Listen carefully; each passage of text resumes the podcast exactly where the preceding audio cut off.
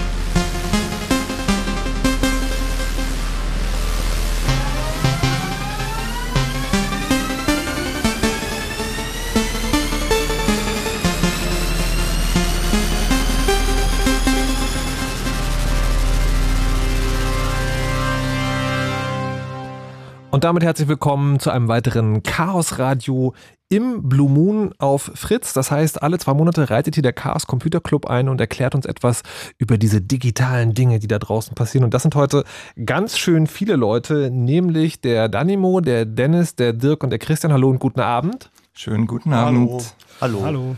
Sehr schön. Und wir wollen heute ähm, darüber reden, was, wie viel, wie viel Bit ein Euro ist oder wie viel Euro ein Bit wiegt oder so ähnlich. Also wir wollen ein bisschen über Finanzen im Digitalen reden, was so Ideen sind für, ähm, wie kann man eigentlich das, ich gebe am Ladencounter jemanden einen Euroschein oder eine Münze über und wie kann das digital aussehen. Da gibt es schon so ein paar Ansätze. Ihr habt vielleicht schon mal von Bitcoin gehört, da werden wir heute nochmal drüber reden. Ähm, es gibt auch ein paar neue Sachen, die da passieren. Es gibt sogenannte Smart Contracts.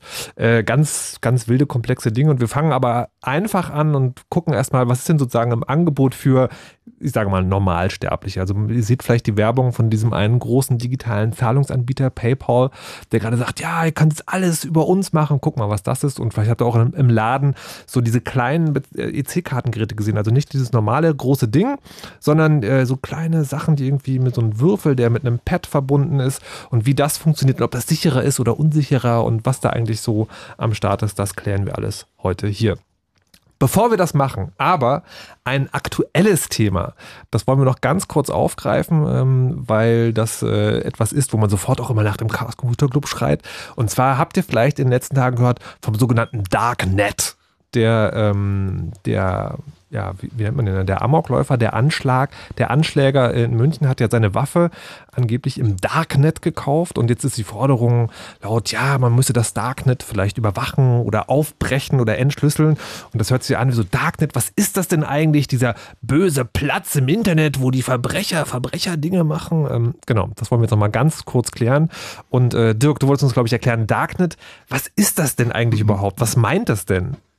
Ich sollte das erklären? Okay. Ich meine. Nee, Danimo wollte das eigentlich machen. Ich hatte, äh, ich hatte noch im Kopf, also Chaos Radio heißt nicht umsonst. Ich hatte im Kopf, wir kriegen jetzt eine technische Erklärung und eine politische Einordnung. Achso, na gut. Also, so wie ich das Darknet verstehe, sind das äh, anonyme Serverdienste. Das heißt, der Server steht irgendwo und ist dann über Tor, äh, das Tor-Netzwerk erreichbar und ähm, nicht über das öffentliche Internet. Das heißt, man braucht einen speziellen Client, um in dieses Tor-Netzwerk reinzukommen. Und dann gibt es da auch spezielle Adressen, die auf .onion enden.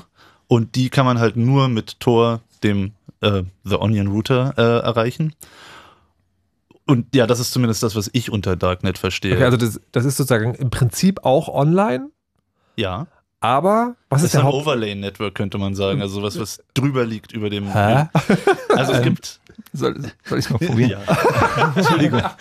ähm, also du, ähm, das Internet mit seiner ganz normalen Vermaschung benutzt du eigentlich bei, äh, bei Tor auch. Was du aber zusätzlich tust, ist, ähm, du benutzt einen Dienst, sowas wie, was ein Browser auch verwenden würde. Der gibt dir aber nicht direkt Webseiten, sondern der gibt dir, äh, der gibt dir Kontakt in ein Netz, das quasi in dem Internet nochmal drin liegt. Und was das Besondere ist, es gibt dort verschiedene Knoten, äh, über die du in dieses Netz reinkommst, sogenannte Exit Nodes. Und in diesem Netz ist im, äh, hast du zwei Prinzipien, die funktionieren. Das eine ist dieses ständige Rumreichen zwischen verschiedenen Servern und die, andere Komponente ist, dass während des Rumreichens immer nochmal äh, verschlüsselt wird.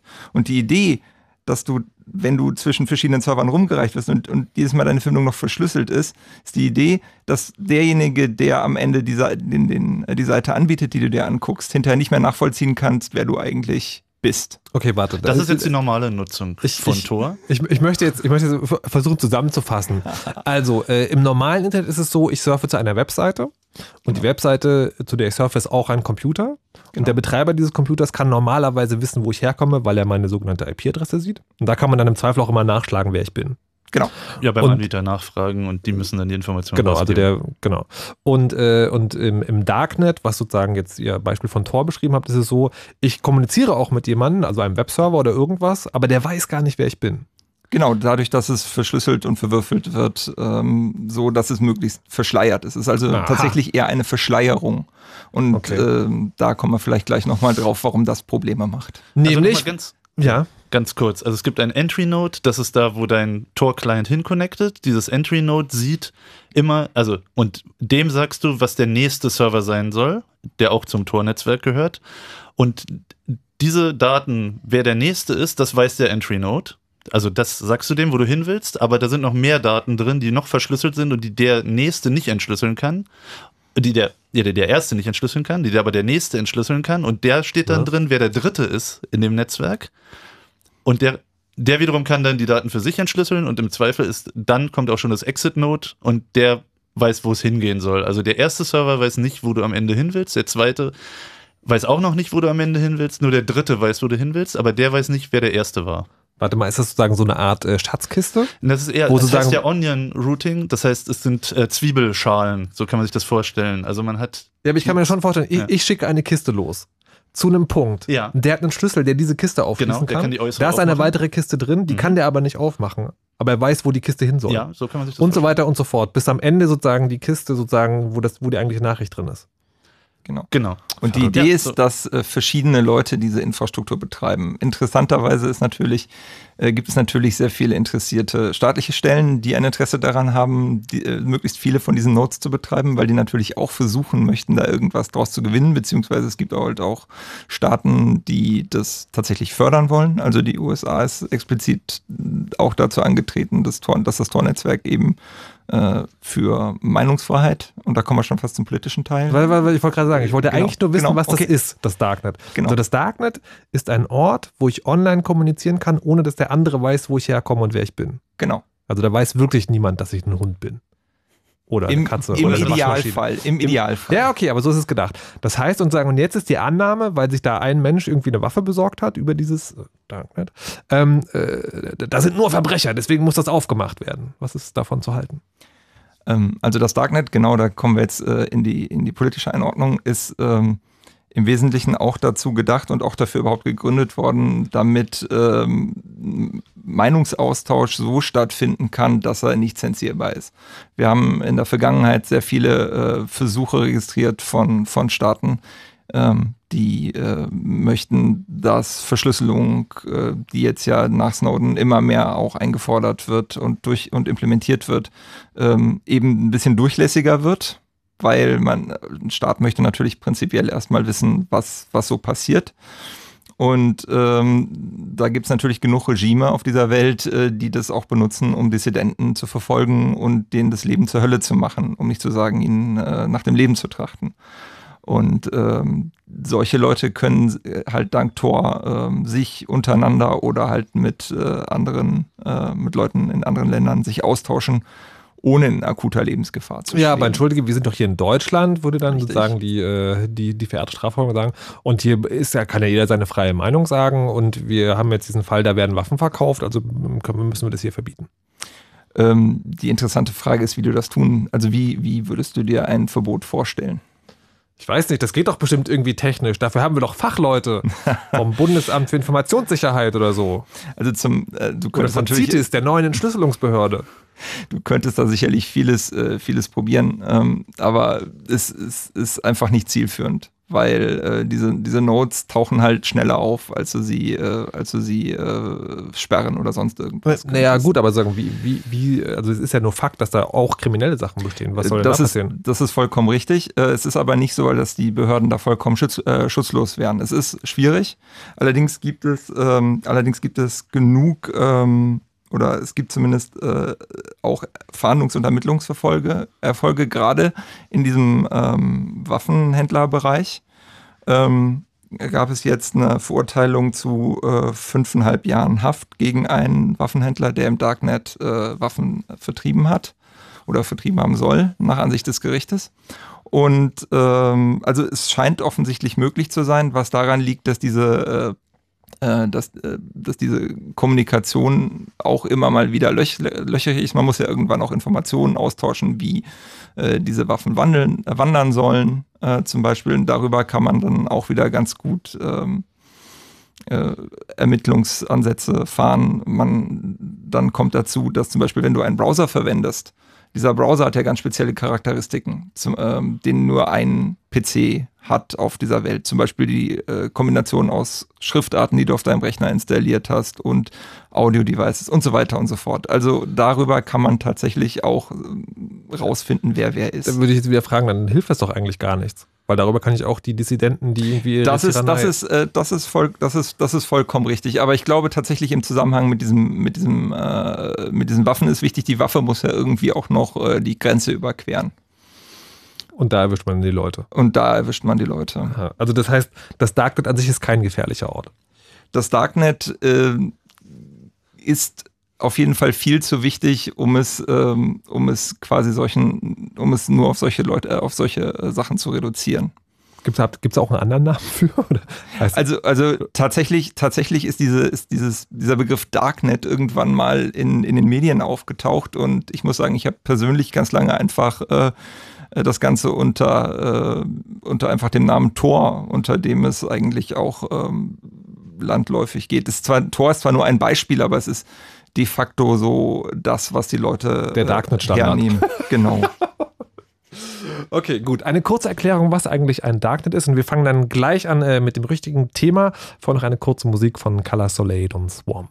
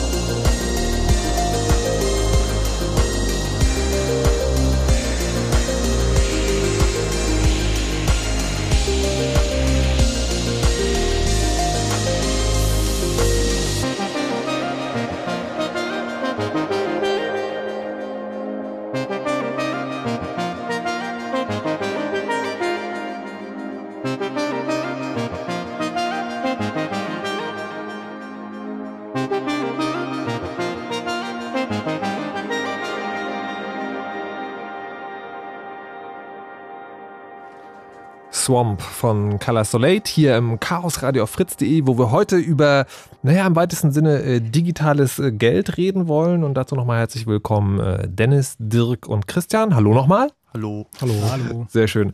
Und ähm, wir wollen halt also wirklich, also digitales Geld ist wirklich das Oberthema und es geht über verschiedene Arten und Weisen, wie Geld von einem Punkt zum anderen kommt. Und wir wollen da sozusagen sehr, mm, also es wird, es wird heute noch esoterisch heute Abend, wie sich das fürs Chaos Radio gehört, verspreche ich. Aber wir fangen erstmal ganz bodenständig an und vielleicht habt ihr das ähm, erlebt, wenn ihr irgendwie in einem Laden wart und was gekauft habt.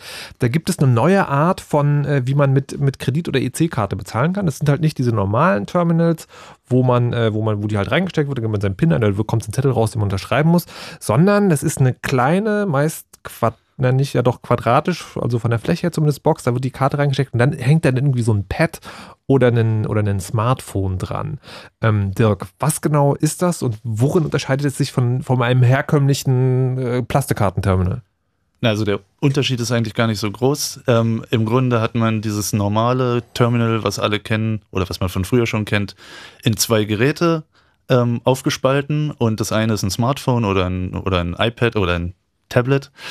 Äh, und das andere Gerät ist halt nur noch der Kartenleser, der auch noch ein Pin-Entry haben sollte zumindest und ein kleines Display hat, wo nur der Betrag angezeigt wird und die Aufforderung, also und die üblichen Aufforderungen, bitte jetzt Karte einstecken, ähm, jetzt PIN eingeben. Äh, natürlich sollte man als Nutzer dann auch noch den Betrag überprüfen, weil der auf dem Smartphone eingegebene Betrag kann sich durchaus unterscheiden zu dem, der auf dem PIN-Pad dann okay. erscheint. Also der auf dem PIN-Pad ist der entscheidende Betrag. Ja.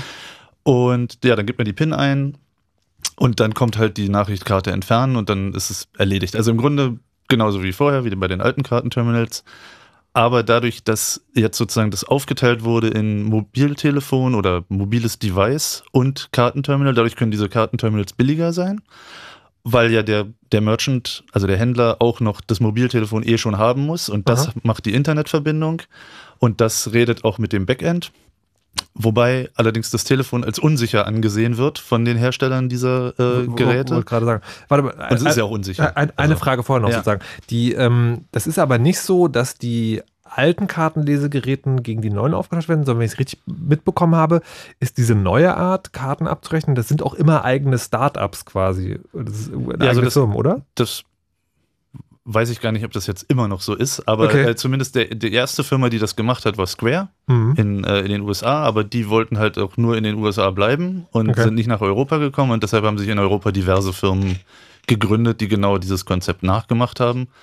Aber das sind schon neue Firmen und sozusagen ja. nicht, die, nicht die alten marktbeherrschenden Anbieter, die sozusagen die, die normalen, diese, diese normalen Display, äh, Abrechnungsgeräte. Ja, das sind neue Firmen und okay. auch nicht die Firmen, die vorher die Terminals hergestellt genau, haben. Genau, okay. Also es gibt auch ein paar ja. kleine Firmen, die diese Terminals herstellen und die neuen Firmen sind, soweit ich weiß, alles ganz neue Firmen, die ähm, sozusagen bei Null angefangen haben und die am Anfang, glaube ich, auch gar keine eigene Banklizenz brauchten, ja. sondern ähm, ohne anfangen konnten und ja.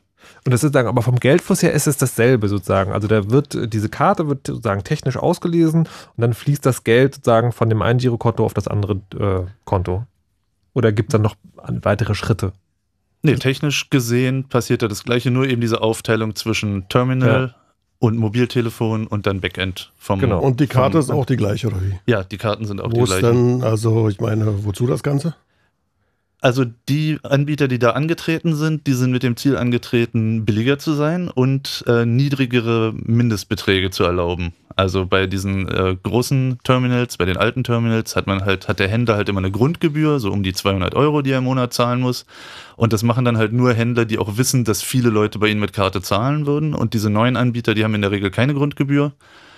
Man muss halt einmal dieses Terminal kaufen und das kostet so um die 60, 70 Euro. Mhm. Und dann kann man damit Kartenzahlungen entgegennehmen und muss dann immer den, den Prozentbetrag, also bei EC-Karten 1% in der Regel und bei, ähm, bei Kreditkarten 2 bis 3% vom Umsatz. Und also, der Mindestbetrag ist dann 1 Euro, das heißt, man kann sein Eis quasi mit Kreditkarte kaufen. Das ist sozusagen der Unterschied. Vorher hast du halt 10 Euro Mindestumsatz ja, gehabt. Aber musste man doch für sein Eis dann seine vier Pins eingeben und so, weil die das online checken. Ja, lustigerweise, es gibt so ein System, was irgendwie total skurril ist. Also, wenn es nicht mit Chip und Pin ist, sondern mit Chip und Signature, dann unterschreibt man auf dem Display des Telefons. Also, man wischt dann seine, seine Unterschrift okay. aufs Telefon klingt erstmal total bescheuert, wird aber anscheinend akzeptiert. Also, vor allem jetzt äh, wollte ich gerade fragen, du hast es auch schon gesagt, also ein Telefon ist ja ein Computer und das ist ja wiederum ein System, was tendenziell virenverseucht ist. Ja. Ähm, oder kann, sein kann, ja. Oder also zumindest sein kann. Also bietet auf jeden Fall eine größere Angriffsfläche als diese normalen Abrechnungsgeräte, die ja auch gehackt werden können, wie man sozusagen ja. auf jedem Chaos-Kongress immer wieder sieht. Ähm, aber wie, wie ist denn das? Du hast schon gesagt, das System sieht das Telefon irgendwie als unsicher an, aber wie kann das denn miteinander kommunizieren?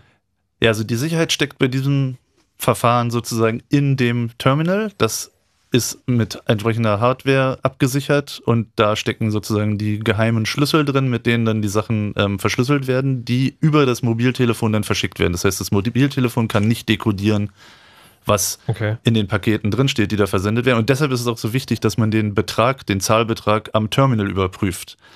Jetzt, ne, weil was man am Telefon eingibt, Ja. kann durchaus was anderes sein, was das Telefon dann ans Backend schickt. Also quasi das, das Telefon ist für, das, für die eigentliche Überweisung nur so eine Art Modem. Das kann aber inhaltlich nichts beeinflussen. und ein Eingabeterminal für den Preis. Also man gibt Und eventuell die Unterschrift.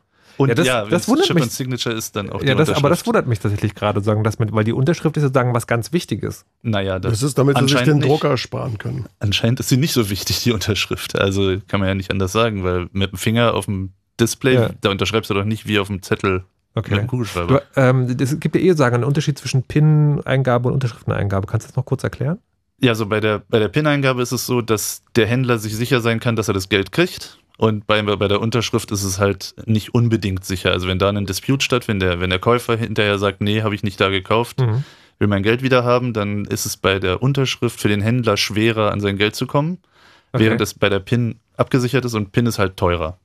Für den Händler, also du musst Ja, dann extra wo, bezahlen. Oder wobei tatsächlich jetzt bei diesen Anbietern ist es alles der gleiche Preis, aber im Supermarkt ist es für den Supermarkt teurer, ähm, PIN zu verwenden als Unterschrift. Aber jetzt nochmal zusammenfassend, ist doch eigentlich die ganze Geschichte keine technische Neuerung, sondern ist doch nur, dass da ein neuer Anbieter kommt und irgendwie seine eigenen Geräte bei den, bei den Händlern irgendwie aufstellen will, damit er ein bisschen was verdient. Also für, für die Kunden, für uns ist sozusagen ist nichts Neues.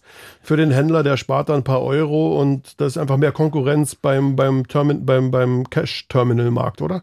Ja, es ist keine Revolution. Also das- kein, kein also die- revolutionäres Die Frage, neues die ich mir gerade stellen, ist, sind diese Geräte wirklich sozusagen so viel billiger oder ist das nur so eine Art Vorwand, um sagen zu können, hier, wir haben jetzt sozusagen ein neues Gerät, ihr benutzt euer Smartphone und deswegen können wir es billiger anbieten, aber im Prinzip ist es eigentlich nur ein Preiskampf. Das kann ich nicht beurteilen. Also für mich hört sich das nach Preiskampf an. Ich meine, Ja. was man ja auch machen kann, ist, also auf dem Tablet kann man dann noch irgendwelche zusätzliche Software anbieten, die dann zusätzlich zur Zahlung noch irgendwie Buchhaltung macht oder Mhm. was auch immer. Also ich weiß nicht, ob die das machen, aber Ja, das ist halt das wird gemacht. Also man kann seinen Warenkorb da verwalten und dann muss man nicht den Preis eingeben, sondern kann halt einfach das Produkt antippen auf dem Telefon und dann wird genau dieses Produkt in die Rechnung getan. Es wird auch beim Rechnungsdrucken geholfen. Es gibt ja so ein Zahlungsbackend, wo dann der Händler hinterher sich irgendwie im Web angucken kann, äh, was er so eingenommen hat. Also da gibt es schon extra Services, Okay. die noch oben Und- drauf kommen. Äh, würdet ihr sozusagen, also würdet ihr mir jetzt irgendwie genauso vertrauen oder anders vertrauen als einem, äh, als einem normal herkömmlichen Plastikkartenterminal?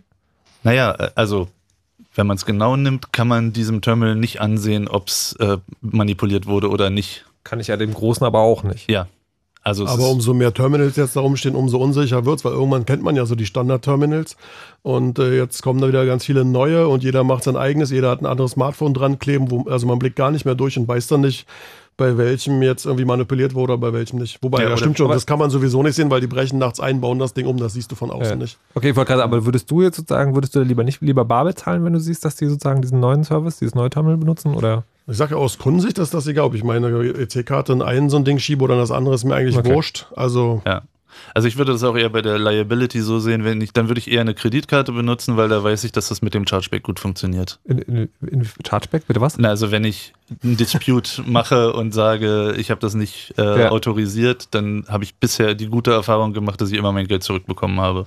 Ah, Das okay. wäre vielleicht auch eine Frage an die Hörer, die mal betrogen wurden und wie das bei ihnen gelaufen ist. In, interessanter Punkt in der Tat. Also, wenn ihr da draußen jetzt sitzt und sagt, ha, ich habe mal ein Problem mit einer Plastikkarte gehabt, weil irgendwie Dinge abgebucht wurden oder meine Karte kopiert wurde, ich es nicht gemerkt habe, könnt ihr gerne anrufen unter 0331 70 97 110. Uns würde interessieren, äh, wie einfach das war, mit der entsprechenden Bank oder anderen Firma zu reden und da das Geld äh, wieder zu bekommen. So, dann haben wir sozusagen jetzt äh, Plastikgeld, was ja sozusagen der erste Schritt weg von der Münze ähm, gemacht und werden dann gleich mal reden über, äh, über, wie soll man sagen, Online-Konten eigentlich mehr oder weniger. Es gibt einen neuen Anbieter, der heißt äh, Number26 und der war zumindest also auf Twitter und in den News wurde jetzt immer gesagt, ja, hier so ein neuer Online-Konto-Anbieter ähm, und äh, es, und ich hatte auch das Gefühl, es gibt mehr und es gibt sozusagen so ein, so ein neues Fintech-Startups heißt das. Also was das genau ist, was man im Komme in dem, äh, mit so einem Konto machen kann, das klären wir gleich. Vorher machen wir aber die Nachrichten mit Wetter und Verkehr und dann geht es hier weiter im Chaosradio. Seit letztem Jahr hat Berlin einen riesigen neuen Stern am Festivalhimmel mit so einem einprägsamen Namen. Fritz präsentiert das Lollapalooza Festival. In diesem Jahr mit Major Lazer, Kings of Leon, Milky Chance, Radiohead und Philipp Poisel. Mit Dimitri Vegas und Like Mike, Max Herre und Paul Kalkbrenner.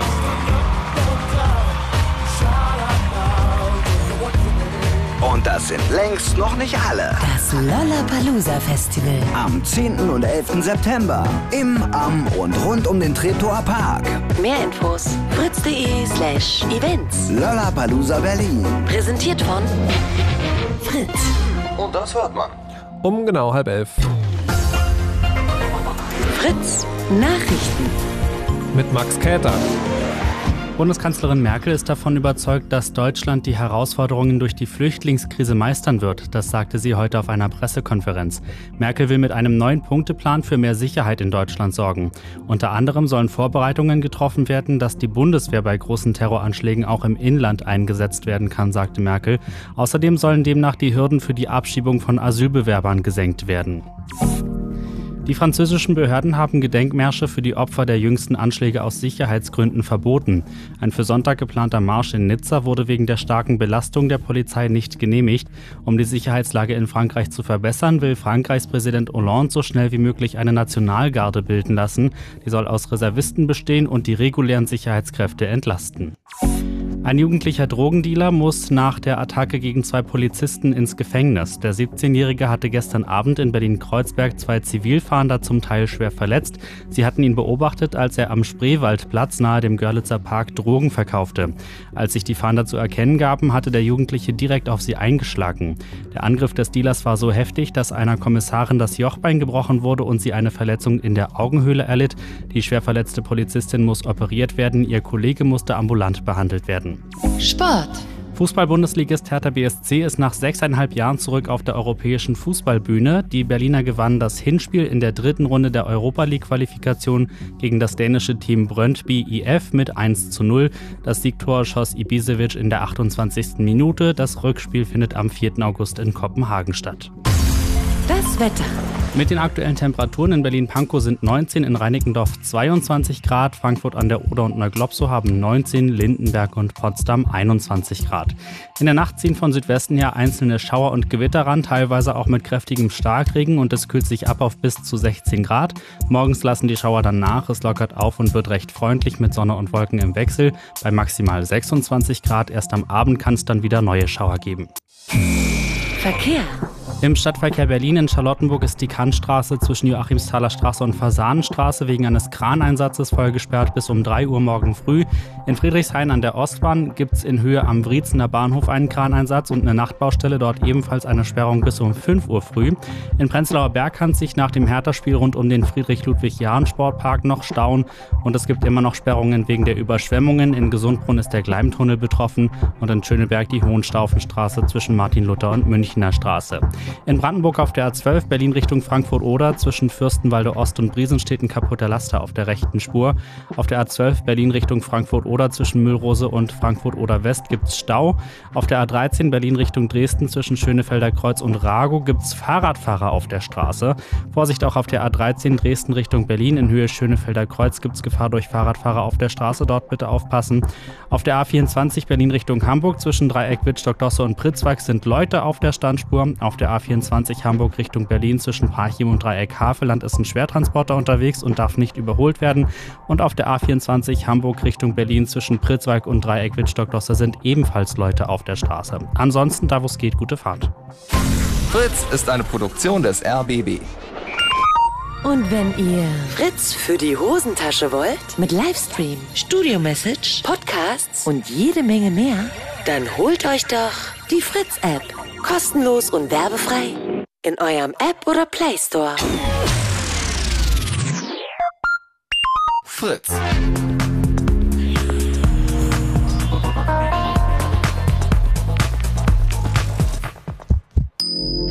Blue Und der Blue Moon ist heute das Chaos-Radio hier auf Fritz, wo der Chaos Computer Club da ist. Und zwar in Gestalt äh, der Menschen Dennis, Dirk und Christian. Hallo, guten Abend nochmal. Hallo. Hallo. Hallo. Und wir reden heute über digitales Geld, also genau genommen digitalen Währungstransfer. Also wie kommt äh, Geld von einem zum anderen? Wir haben gerade schon darüber geredet, dass Plastikkarten so ein neues äh, System haben, mit dem man sie auslesen kann in einem Laden, was gar nicht so ein großer Unterschied ist, wo es nur für die Händler ein bisschen billiger wird und man kleinere Beträge bezahlen kann. Das ist genauso unsicher wie vorher, also nichts Großes. Ähm, und dann gibt es äh, Neues sozusagen, es gibt, oder es gibt eigentlich immer wieder mal so Anbieter, die sagen, ja, wir sind jetzt das neue Online-Konto und das unterscheidet sich für mich zumindest gar nicht so sehr von einem herkömmlichen Girokonto, nur dass es so Komfort hm, hat, dass man halt wirklich alles im Webbrowser machen kann, das ein bisschen besser funktioniert als die Webseite einer alten Bank. Aber es ist doch ein bisschen was anderes. Die, der erste Anbieter, der mir begegnet ist, ist Fidor gewesen. Ähm, und jetzt hat äh, öfter mal, zumindest in meiner Timeline auf Twitter, äh, Number 26 äh, ist immer wieder vorgekommen. Manche Leute fanden es irgendwie toll, manche Leute haben darüber geschimpft und ich weiß doch gar nicht so richtig, was es ist. Und deswegen könnt ihr mir das vielleicht erklären. Number 26, was ist das eigentlich? Was machen die? Was soll das? Jetzt guckt also, alle ganz ja. erschreckt an. Also, aus, also ich bin Kunde tatsächlich. Also ja. ich habe ein Zweitkonto sozusagen da. Und bei mir waren es ganz pragmatische Gründe und dann habe ich halt so ein paar nette Features gefunden. Also mhm. ganz pragmatisch in dem Sinne, dass man da halt jeden Bankautomaten benutzen kann in der Stadt und nicht nur die von der Bank, bei der man ist. Äh, ohne gratis, Gebühren. Ohne Gebühren, genau. Äh, das gibt es auch bei anderen Banken, aber da muss man immer eine Mindesteinlage haben und da hätte ich dann sozusagen alles umstellen müssen. Und so habe ich einfach mir dieses Konto geklickt und äh, verifiziert und äh, also mich äh, authentisch, nein, nicht, äh, wie sagt man, bekannt gemacht mhm. dem Anbieter. Und wofür es halt auch noch praktisch ist, ist im europäischen Ausland Geld abzuheben, äh, Bargeld abzuheben. Das kostet ja sonst auch immer Gebühren. Ähm, und dann, was auch noch ganz nett ist, wenn man Geld abhebt, dann kriegt man halt gleich, also man hat eine App dazu auf dem mhm. Mobiltelefon, iPhone und, und ähm, Android. Und man kriegt halt, bevor das Geld noch schon rauskommt, hat man schon die Nachricht bekommen, wie viel man abgehoben hat und dass es funktioniert hat. Und man kann die Karten auch selektiv sperren zum Beispiel. Also ähm, wenn man nicht weiß, dass man demnächst nichts im Internet kauft, dann schaltet man die Internetbezahlfunktion für die Kreditkarte einfach in der App kurzfristig ab. Also man Aha. muss nicht gleich die ganze Karte ja. sperren. Also die haben sich schon einiges an Komfort da einfallen lassen. Das kommt natürlich auch alles zu einem Preis. Also der Preis ist nicht, dass man da Gebühren bezahlt, sondern ja. da man keine Gebühren bezahlt, ist eigentlich, also ich kann da zwar nur spekulieren, aber ich bin mir ziemlich sicher, dass es genau so ist, dass halt mit den Daten, die da anfallen von einem, äh, das Geschäft gemacht wird. Und das dessen sollte man sich bewusst sein, wenn man so ein Konto eröffnet. Und Sozusagen das Google der Banken oder wie? Na, ich weiß nicht, ob es so sch schlimm ist. Ich meine, ähm, also ich benutze es hauptsächlich, um Bargeld an Bargeld zu kommen. Ich überweise da monatlich ein bisschen Geld hin auf das Konto und ja. dann kann ich mir halt im, wenn mal kein Automat in der Nähe ist, Aber was abheben. Was ist der Unterschied zwischen sozusagen dieser Einrichtung und einer normalen Bank? Was machen die denn anders? Oder ist es einfach nur sozusagen eine besonders online-affine Bank? Das würde ich so sagen, ja. Und die App ist auch äh, gut zu bedienen. Und was, glaube ich, auch einfach ist, also ich habe viele Kollegen, die nicht aus Deutschland kommen, sondern die mhm. aus dem europäischen Ausland kommen und die kriegen halt sehr leicht bei Number 26 ein Konto. Für die ist es, also ich glaube, in meinem Berliner Office haben alle, die nicht, alle Nicht-Deutschen mhm. haben äh, ein Number 26-Konto einfach, weil es so einfach zu kriegen ist. Also der, der, der, der Prozess, ein Konto zu öffnen, da ist auch irgendwie relativ schick, sage ich mal, weil es geht komplett übers Handy. Mhm. Man muss nicht in irgendeine Bank gehen und äh, irgendwie äh, ja, Papier abgeben. Also es ist, das heißt, läuft alles übers Handy und ist alles irgendwie schön, ja, einfach. Ich könnte mir da auch unter falschen Namen ein Konto machen etwa? Kannst du ja mal versuchen.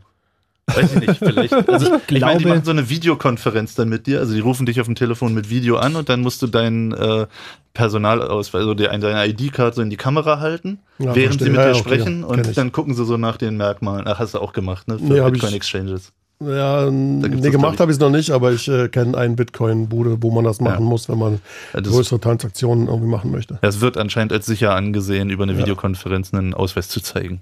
Ähm, äh, also mal, mal davon abgesehen. Aber es also gab zumindest, ich habe äh, davon gelesen, dass es äh, auch Ärger gibt, also weil Überweisungen irgendwie nicht so schnell gehen. Ach so. Und weil, äh, weil auch irgendwie Leute rausgeworfen wurden. Ja, genau. Es gab, Gerade ja. vor kurzem gab es den Ärger, weil, also in Deutschland ist es halt sehr teuer für so einen Anbieter tatsächlich an jedem Automaten das Abheben zu erlauben. Mhm. Und ähm, das haben sie irgendwie anscheinend nicht mit einberechnet, dass Leute das dann ähm, mehrmals im Monat machen oder alle zwei bis drei Tage. Und jetzt Warte mal, sie, sie bieten einen Service an und rechnen damit, dass Leute ihn nicht nutzen? Ja. Das ist so wie mit den Internetleitungen. Wenn Verkalkuliert, wenn du man deine sagen. DSL-Leitung zu doll nutzt, dann wird man ja auch gerne mal gekündigt, ne? wenn man die überstrapaziert. Strapaziert. Also da sind wohl 500 Leute gekündigt worden und was jetzt dabei rausgekommen ist, ist, dass sie gesagt haben, ähm, wer mehr als dreimal im Monat abhebt und das nicht als Eingangskonto für sein Gehalt benutzt, wie auch immer sie das feststellen wollen, Ja. also größere Summen monatlich Eingänge hat, ähm, der zahlt dann bei der vierten, äh, beim vierten Abheben dann 2 Euro pro Abhebung. Also das ist jetzt der, die Änderung. Das ist aber auch totaler Quatsch. Aber, ähm, Entschuldigung. Also, Naja, so ist jetzt, also damit wollen sie halt verhindern, dass Leute äh, zu oft. nee, aber äh, du hast ja gerade gesagt, für dich war das Hauptkriterium, äh, Bargeld zu besorgen. ja gut, das kann ich jetzt noch zwei bis dreimal im Monat machen. Und was ist jetzt Okay. sonst noch so toll? Also genau, ich hatte gehofft, dass du mir das erklären könnt tatsächlich, weil es, es gibt halt dieses Schlagwort. Das ist einfach nur das, was die anderen Banken nicht machen. Die alle anderen Banken könnten das genauso gut machen, aber die haben es halt, die machen es halt. und ist das auch also- eine Bank? Sie haben inzwischen auch eine eigene Banklizenz. Also sie waren lange bei Wirecard angehängt, Was, was, was, heißt das? dass sie eine eigene Banklizenz haben. Nein, nein, was heißt das bei Wirecard angehängt zu sein? Na, das, äh, äh, da gab es dann, glaube ich, auch nur, na, es gibt eh nur Maestro und äh, Mastercard. Also Wirecard ist halt so ein Anbieter für Kreditkarten. Ich glaube, Virtuelle Kreditkarten. ja, virtuelle Kreditkarten, genau. Die, du kannst auch eine richtige Karte zugeschickt kriegen. Hm, okay. Also auch bei Wirecard. Ja, und deren Banklizenz haben sie mitgenutzt und jetzt haben sie ihre eigene. Ähm, Okay. auch keine große Sache. ich, ich bin jetzt ein bisschen verwirrt, ich bin jetzt echt ein bisschen verwirrt zu sagen, weil alles, was, äh, was sozusagen, was immer so als so, das ist was völlig Neues kommuniziert wird, ist eigentlich sozusagen das, was alle schon immer gemacht haben, nur es hat sich mal jemand hingesetzt und es hat, hat es modernisiert. Ja. Kann man das so sagen? ja, ist keine Revolution. Es Okay. könnten alle anderen Gut. Banken könnten das auch schon lange gemacht haben. Oh. Aber Okay. Ähm, dann würde ich zum Schluss, was man sagen, also was dann das letzte Thema ist, was man vielleicht schon mal gehört hat, äh, wenn man sich nicht tiefer mit der Materie beschäftigt, zu, ähm, zu naja, also, virtuellem Geld kommen, kann man das so sagen? Also es gibt, es gibt mittlerweile so ein paar Anbieter, wie also äh, Kringle zum Beispiel oder PayPal macht das auch oder wie es Krill hieß das, äh, wo man sich bei einem Online-Dienst anmeldet und da Geld einzahlt und dann kann man das sozusagen zwischen anderen Leuten, die auch angemeldet sind, hin und her schieben. Aber es ist ja immer noch kein Aber was, wirklich virtuelles Geld. sondern? Na, ist schon ist ein Online-Konto. echtes Geld, was die auch hin und her schieben. Also ich Geld ist meine, doch immer virtuell, oder nicht? Ja. Okay, Ja, diese so. Diskussion wollte ich jetzt nicht anfangen, bitte, bitte, bitte. aber eigentlich ist PayPal jetzt auch nichts anderes als eine modernere Bank, würde ich fast behaupten. Also quasi, Ja. das, das ist auch nur, äh, wenn ich schiebe mein Geld zu denen und dann haben die quasi ein großes Bankkonto irgendwo und verwalten aber intern, wer wem, wem was Ja, gehört. du hast halt nur keine Kontonummer, sondern du hast dann da deine E-Mail-Adresse, benutzen die irgendwie. Ja. Und dann kann man so das Geld da von, von Person A zu Person B schieben, aber das war es eigentlich auch schon. Also da ist jetzt nichts, die haben ja keine eigene Währung, sondern sie nutzen. Händlerschutz. Ist schon Und Händler, das ist so ein. Zusatzangebot, aber ansonsten ist das doch, da ist doch nichts Spezielles dran eigentlich. Ja, aber ist, ist äh, naja, nichts Spezielles im Sinne schon. Also bei der Bank sozusagen, äh, da streiten also die, die Finanznerds sozusagen sagen auch wieder, das stimmt alles gar nicht, das Geld ist nicht sicher, aber bei der, bei der Bank ist ja mein Geld relativ sicher. Es ist sagen, ich weiß nicht, ob PayPal mittlerweile auch eine Banklizenz hat, aber es, Ja. gibt ja, es gibt ja mehrere so eine Online-Dienste, die, die haben ja dann mein Geld und kann mir irgendjemand garantieren, dass ich da wieder rauskriege. Also in Deutschland zumindest müssen sie eine Banklizenz haben, wenn sie für dich Geld aufheben. Also wenn sie es nicht Ah, sofort okay. weiterleiten, sondern Ja. es auch nur eine Sekunde aufheben, das Geld, dann brauchen sie in Deutschland eine Banklizenz. Und Dann musst du sozusagen den, den, den Einlageschutz da gewährleisten. Du musst ja so und so viel Prozent von deinen, von deinen Einnahmen musst du ja hinterlegen. Mhm. Das war relativ wenig Prozent, aber wenn alle abheben sozusagen, haben die Banken und auch PayPal ein Problem, aber du musst halt so eine gewisse Summe musst du halt hinterlegen. Ich könnte mir vorstellen, dass PayPal gar kein Problem hat, weil die gar nichts verleihen sondern, und auch nicht äh, Kredite rausgeben, sondern die operieren, glaube ich, nur mit dem, was sie auch reinkriegen. Insofern ja, könnte hätten, sein. hätten die dann 100% Aber da- also- Einlage. Zumindest sehe ich an PayPal jetzt auch äh, im Vergleich zu Banken jetzt nicht so viel Spezielles. Okay. Außer dass die online halt besser auftreten und schon äh, zielgerichtet da irgendwie Ja. auf die Kunden zu gehen, aber am Ende ist da, also da ist jetzt noch, ist noch nichts mit virtueller Währung und so. Aber, äh, das- es gibt ja keine PayPal-Coins, dann wäre es interessant. Die gibt es aber nicht. Sie halt hantieren in Euros und in Dollars. Okay, es gibt keine PayPal-Coins. Na gut, dann kommen wir aber jetzt zu dem Punkt, wo Sie sagen, wo wir das, äh, wo wir es wechseln, weil es gibt ja Bitcoins. Ähm, man muss dazu sagen, wir haben schon mal eine Sendung zu Bitcoins gemacht. Das heißt, wenn euch das, The das Thema in aller Tiefe interessiert, dann könnt ihr die hören. Ich habe die Nummer vergessen. 169. 169, genau, Chaosradio 169 auf chaosradio.ccc.de. Wir erklären es heute noch mal kurz sozusagen, aber haben natürlich nicht die ganze zwei Stunden Zeit. Ähm, so ein Bitcoin ist, tja, ist Bitcoin jetzt eine virtuelle Währung eigentlich? Ja, Warum?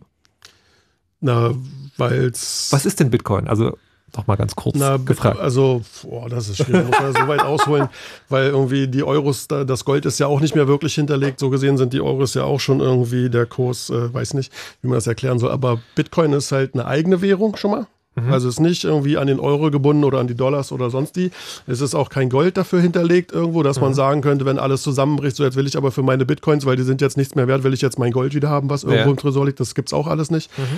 Äh, deswegen ist das schon, würde ich da sagen mal, virtuell, künstlich geschaffen, so könnte man das auch nennen. Okay. Und ähm, ja, die Frage war, ob es eine virtuelle Währung ist, ja, würde ich so Okay. sagen. Und man kann sein Bitcoin-Konto auch nicht überziehen.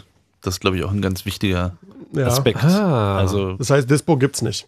genau, kein Dispo. Okay, aber wie, wie, wie, noch mal ganz kurz sagen, wie funktioniert denn Bitcoin? Also was genau passiert denn da? Also der, der ein großer Unterschied im Gegensatz zu einer Bank ist, dass, ja, wenn die Bank mein Geld hat, dann hat sie mein Geld und wenn die Bank äh, pleite ist, wie auch immer, was da so passiert, hatten wir ja vor ein paar Jahren, dann ist das Geld weg. Bei Bitcoin kann man sein Geld selber bei sich zu Hause verwalten in seiner Bitcoin-Wallet, also in seinem Portemonnaie. Weil, Und ist aber eine niemand- Software, ne? Ist eine Software, Ja, ja, okay. weil die Bitcoins sind ja virtuell, also sind ja in Bits gespeichert, Ja. also Bit, Bitcoin. Ja.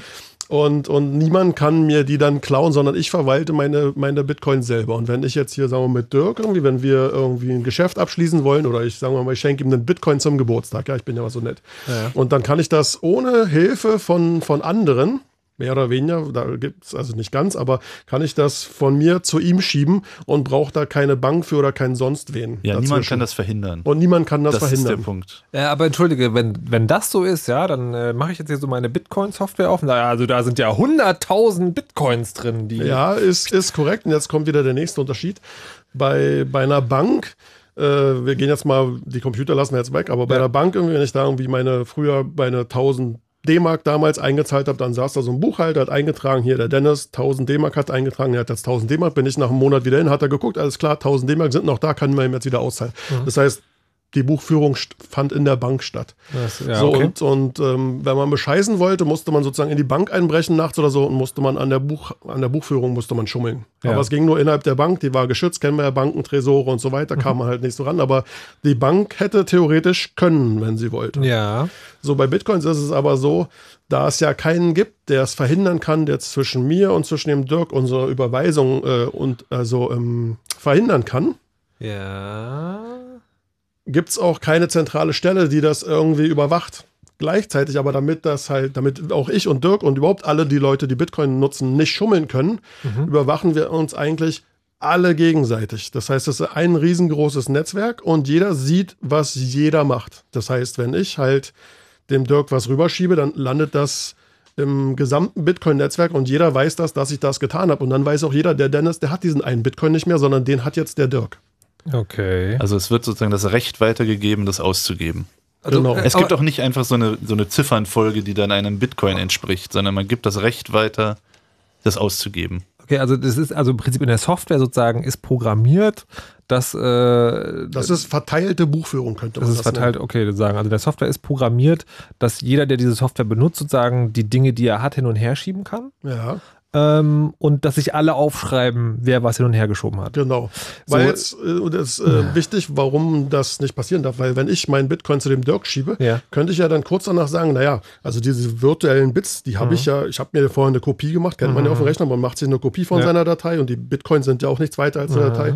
Kopiere ich mir die und schicke dir den Bitcoin auch nochmal. Geile Idee. Und dann sieht aber das gesamte Bitcoin-Netzwerk, nee, nee, nee, du hast die vorher schon an den Dirk geschoben, du darfst die nicht nochmal woanders hinschieben. Das nennt man dann Double Spending und das sehen alle, dass es nicht erlaubt, das geht dann nicht mehr. okay. So.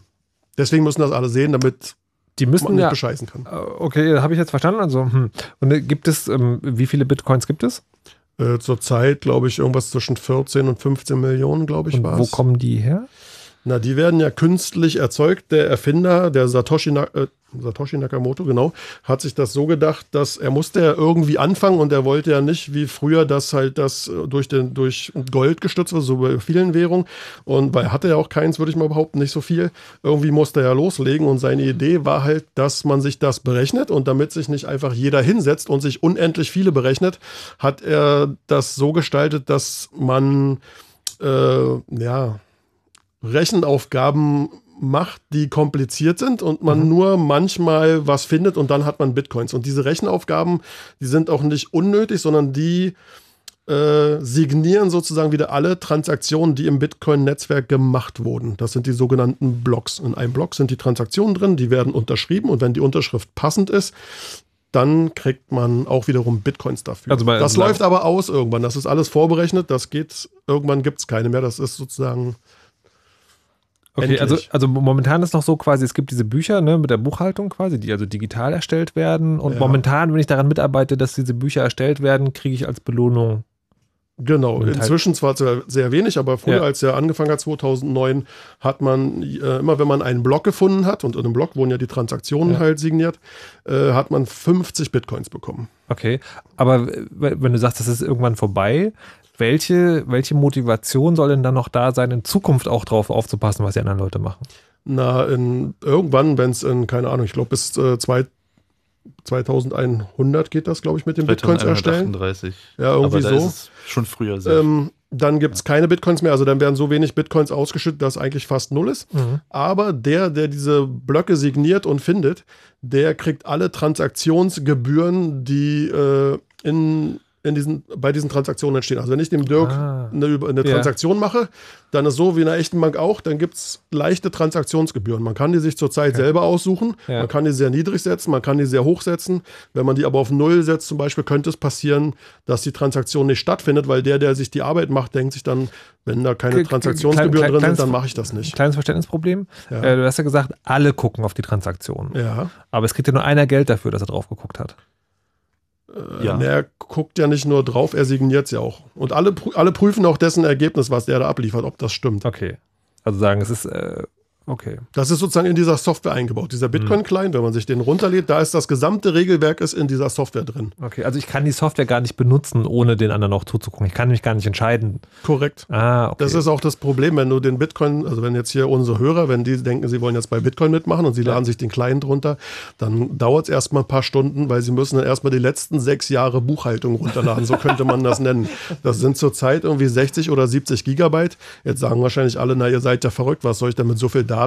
Aber der Satoshi Nakamoto hat sich das so gedacht, dass halt die Festplatten schneller groß werden, als diese Blockchain groß wird. Ja, ja aber es gibt auch Clients, auch es gibt auch Clients, die mit einem mit einer vereinfachten Version funktionieren, die brauchen nicht die gesamte Blockchain. Das also, kommt noch dazu. Sonst gäbe es auch keine Mobiltelefon-Wallets, weil da oh. sind nämlich keine 60 Gigabyte Platz drauf. Also zumindest nicht auf meinem Telefon. Okay, so. Jetzt ist es ja aber so, dass die ähm, das ist ja eine virtuelle Währung, aber die erhält dann letztlich nur dadurch Wert. Also ich meine, klar, jetzt haben wir irgendwie Bits berechnet und die kann man auch hin und her schieben und das ist alles gut und schön, aber die wäre ja kein Geld wert, wenn ich sie nicht irgendwann tatsächlich umtauschen könnte in irgendwas. Na, dafür gibt es ja äh, Exchanges, so nennt man die. Ja. Da gehst du hin und sagst, ey, ich habe hier einen Bitcoin und der Exchange sagt, ja, ich, für mich ist der gerade 100 Euro wert. Dann sagst du, du bist du bescheuert, ist ja viel zu wenig. Dann gehst du zu einem anderen Exchange und der sagt dir 200, dann sagst du, ja, ist prima, nämlich. Okay. Das heißt, festgelegt wird der Wert nicht, sondern den bestimmt der Markt einfach, Angebot und Nachfrage. Und das ist übrigens mit dem Euro genauso, nur dass der Euro so viele Leute Einfluss haben, dass er halt nicht einfach mal so hin und her schwankt. Mhm. Und bei Bitcoin ist es eigentlich nicht anders. Ist das jetzt der Punkt, wo wir Manfred dazu holen einfach? Eigentlich? Ich weiß nicht, was Manfred erzählen will. Bitsquare, es geht um Bitsquare dann gleich. Ja, weiß ich nicht. Okay, ja, wir fragen einfach mal. Hallo und herzlich willkommen, Manfred. Hallo, hi. Manfred ist zugeschaltet aus, äh, aus Spanien, wenn ich richtig informiert bin. Genau, aus dem sonnigen Barcelona. Schöne Grüße. Sehr schön. So, und du äh, arbeitest in etwas, was genauso ein äh, Exchange ist, wie Dennis gerade gesagt hat. Kannst du mal genau erklären, was das ist und dann, was du konkret machst daran? Ja, also äh, BitSquare ist eine dezentrale Exchange und das ist der Hauptunterschied zu den normalen Exchanges und es ist mehr oder weniger der erste wirklich dezentrale Exchange, wo man Bitcoin gegen nationale Währungen wie Euro oder Dollar oder was umtauschen kann, weil die normalen Exchanges funktionieren prinzipiell wie Stock Exchange oder äh, Forex Exchange. Es ist einfach prinzipiell eine Bank, die äh, dort den, äh, den Markt hat und eben die Käufer oder Verkäufer werden dort gematcht und die Bank verwaltet das Geld, du zahlst dein Geld ein und äh, tauscht um und äh, kriegst dann irgendwann das Geld wieder raus, wenn du also es überweist. Das ist sozusagen ist eine, ist eine zentrale Stelle. Genau, das sind die normalen Exchanges. Und das sind eigentlich äh, ein ziemlicher Widerspruch zu der Idee von Bitcoin, weil Bitcoin ist halt ein Währungssystem und ein, äh, ja, ein Transaktionssystem, äh, wo diese zentralen Stellen vermieden sind. Und äh, Satoshi Nakamoto hat eben bewiesen, dass es möglich ist, ohne, so, ohne diesen Trusted Third Parties auszukommen. Und äh, beim, äh, beim Exchange, wenn du jetzt deinen ersten Bitcoin kaufen willst, bist du aber prinzipiell angewiesen auf diese zentralen Firmen, was prinzipiell wie Banken operieren.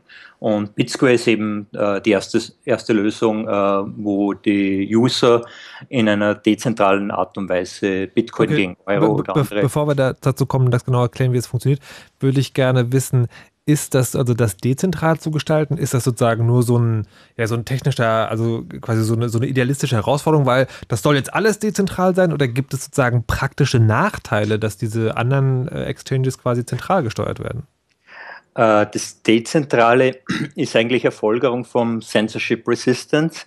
Also äh, aus meiner Meinung und viel, äh, das teilen auch viele andere Bitcoiner, äh, das Wesentliche von Bitcoin ist eigentlich, dass es äh, eben Censorship Resistant ist. Es kann kein Staat oder keine Firma hergehen und kann sagen, diese Transaktion war äh, ja, frieren wir ein oder machen wir rückgängig. So wie es zum Beispiel damals bei Wikileaks passiert ist in Amerika, dass einfach viele der, oder so gut wie alle großen Payment-Firmen und Credit Card Companies äh, die Konten von Wikileaks eingefroren haben.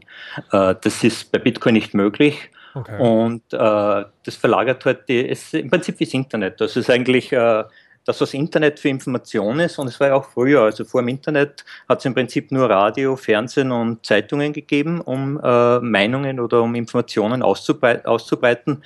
Und es war sehr limitiert und es war eine sehr große Hürde. Also man hat nicht einfacher Journalist werden können, es haben nur wenige Leute sein können. Und dann hat es relativ wenig kleine Channels gegeben, wo man nicht sehr effektiv Informationen austauschen hat können. Mit Internet hat man das demokratisiert und jeder kann heute mit seinem Blog prinzipiell seine eigene Zeitung aufmachen oder seinem Video. Also, äh, ich, um, um zurückzusagen zur, zum Geld zu kommen, das ist das Problem an den, an den zentralen Exchanges, was du siehst, ist, dass äh, die sozusagen haben wir dann irgendein, irgendein Land oder einen Ort, an dem sie sitzen und dann kann immer sozusagen eine Regierung hingehen oder wer auch immer und sagen so, nee, das darfst du nicht mehr.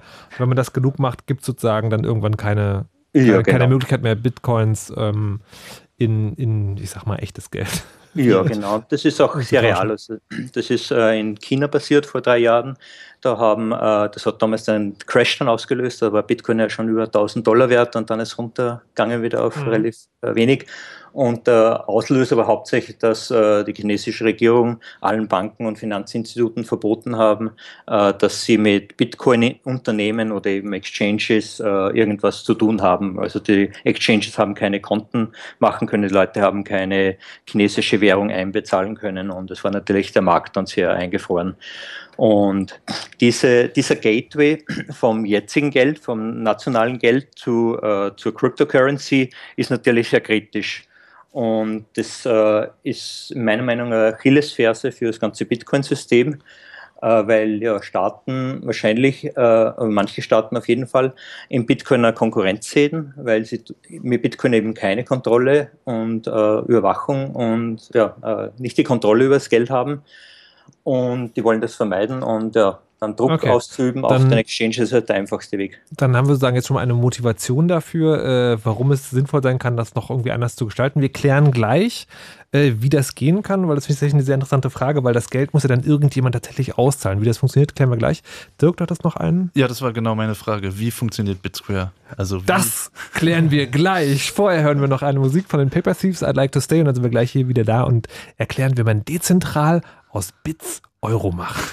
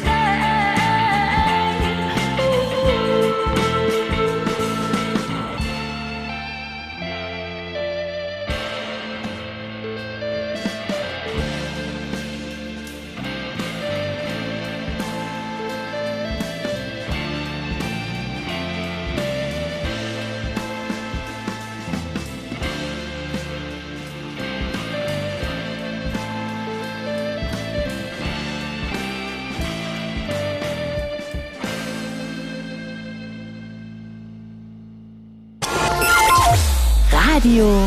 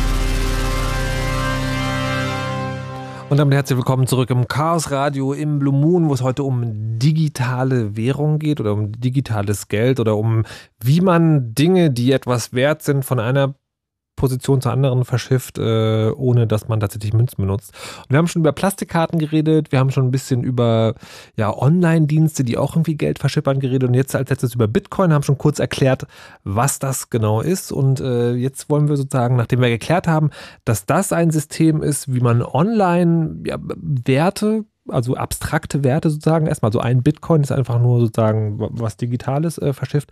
Wollen wir jetzt genau erklären, wie man damit wieder zu, ich sage mal in Anführungszeichen, echtem Geld kommt. Und haben schon gelernt, naja, also wenn das, wenn das eine zentrale Instanz macht, ein sogenannter Exchange, dann kann das gefährlich sein, weil dann ein Staat oder ein, vielleicht auch eine dickere Firma sagen kann, nee, das darfst du nicht mehr, geh weg.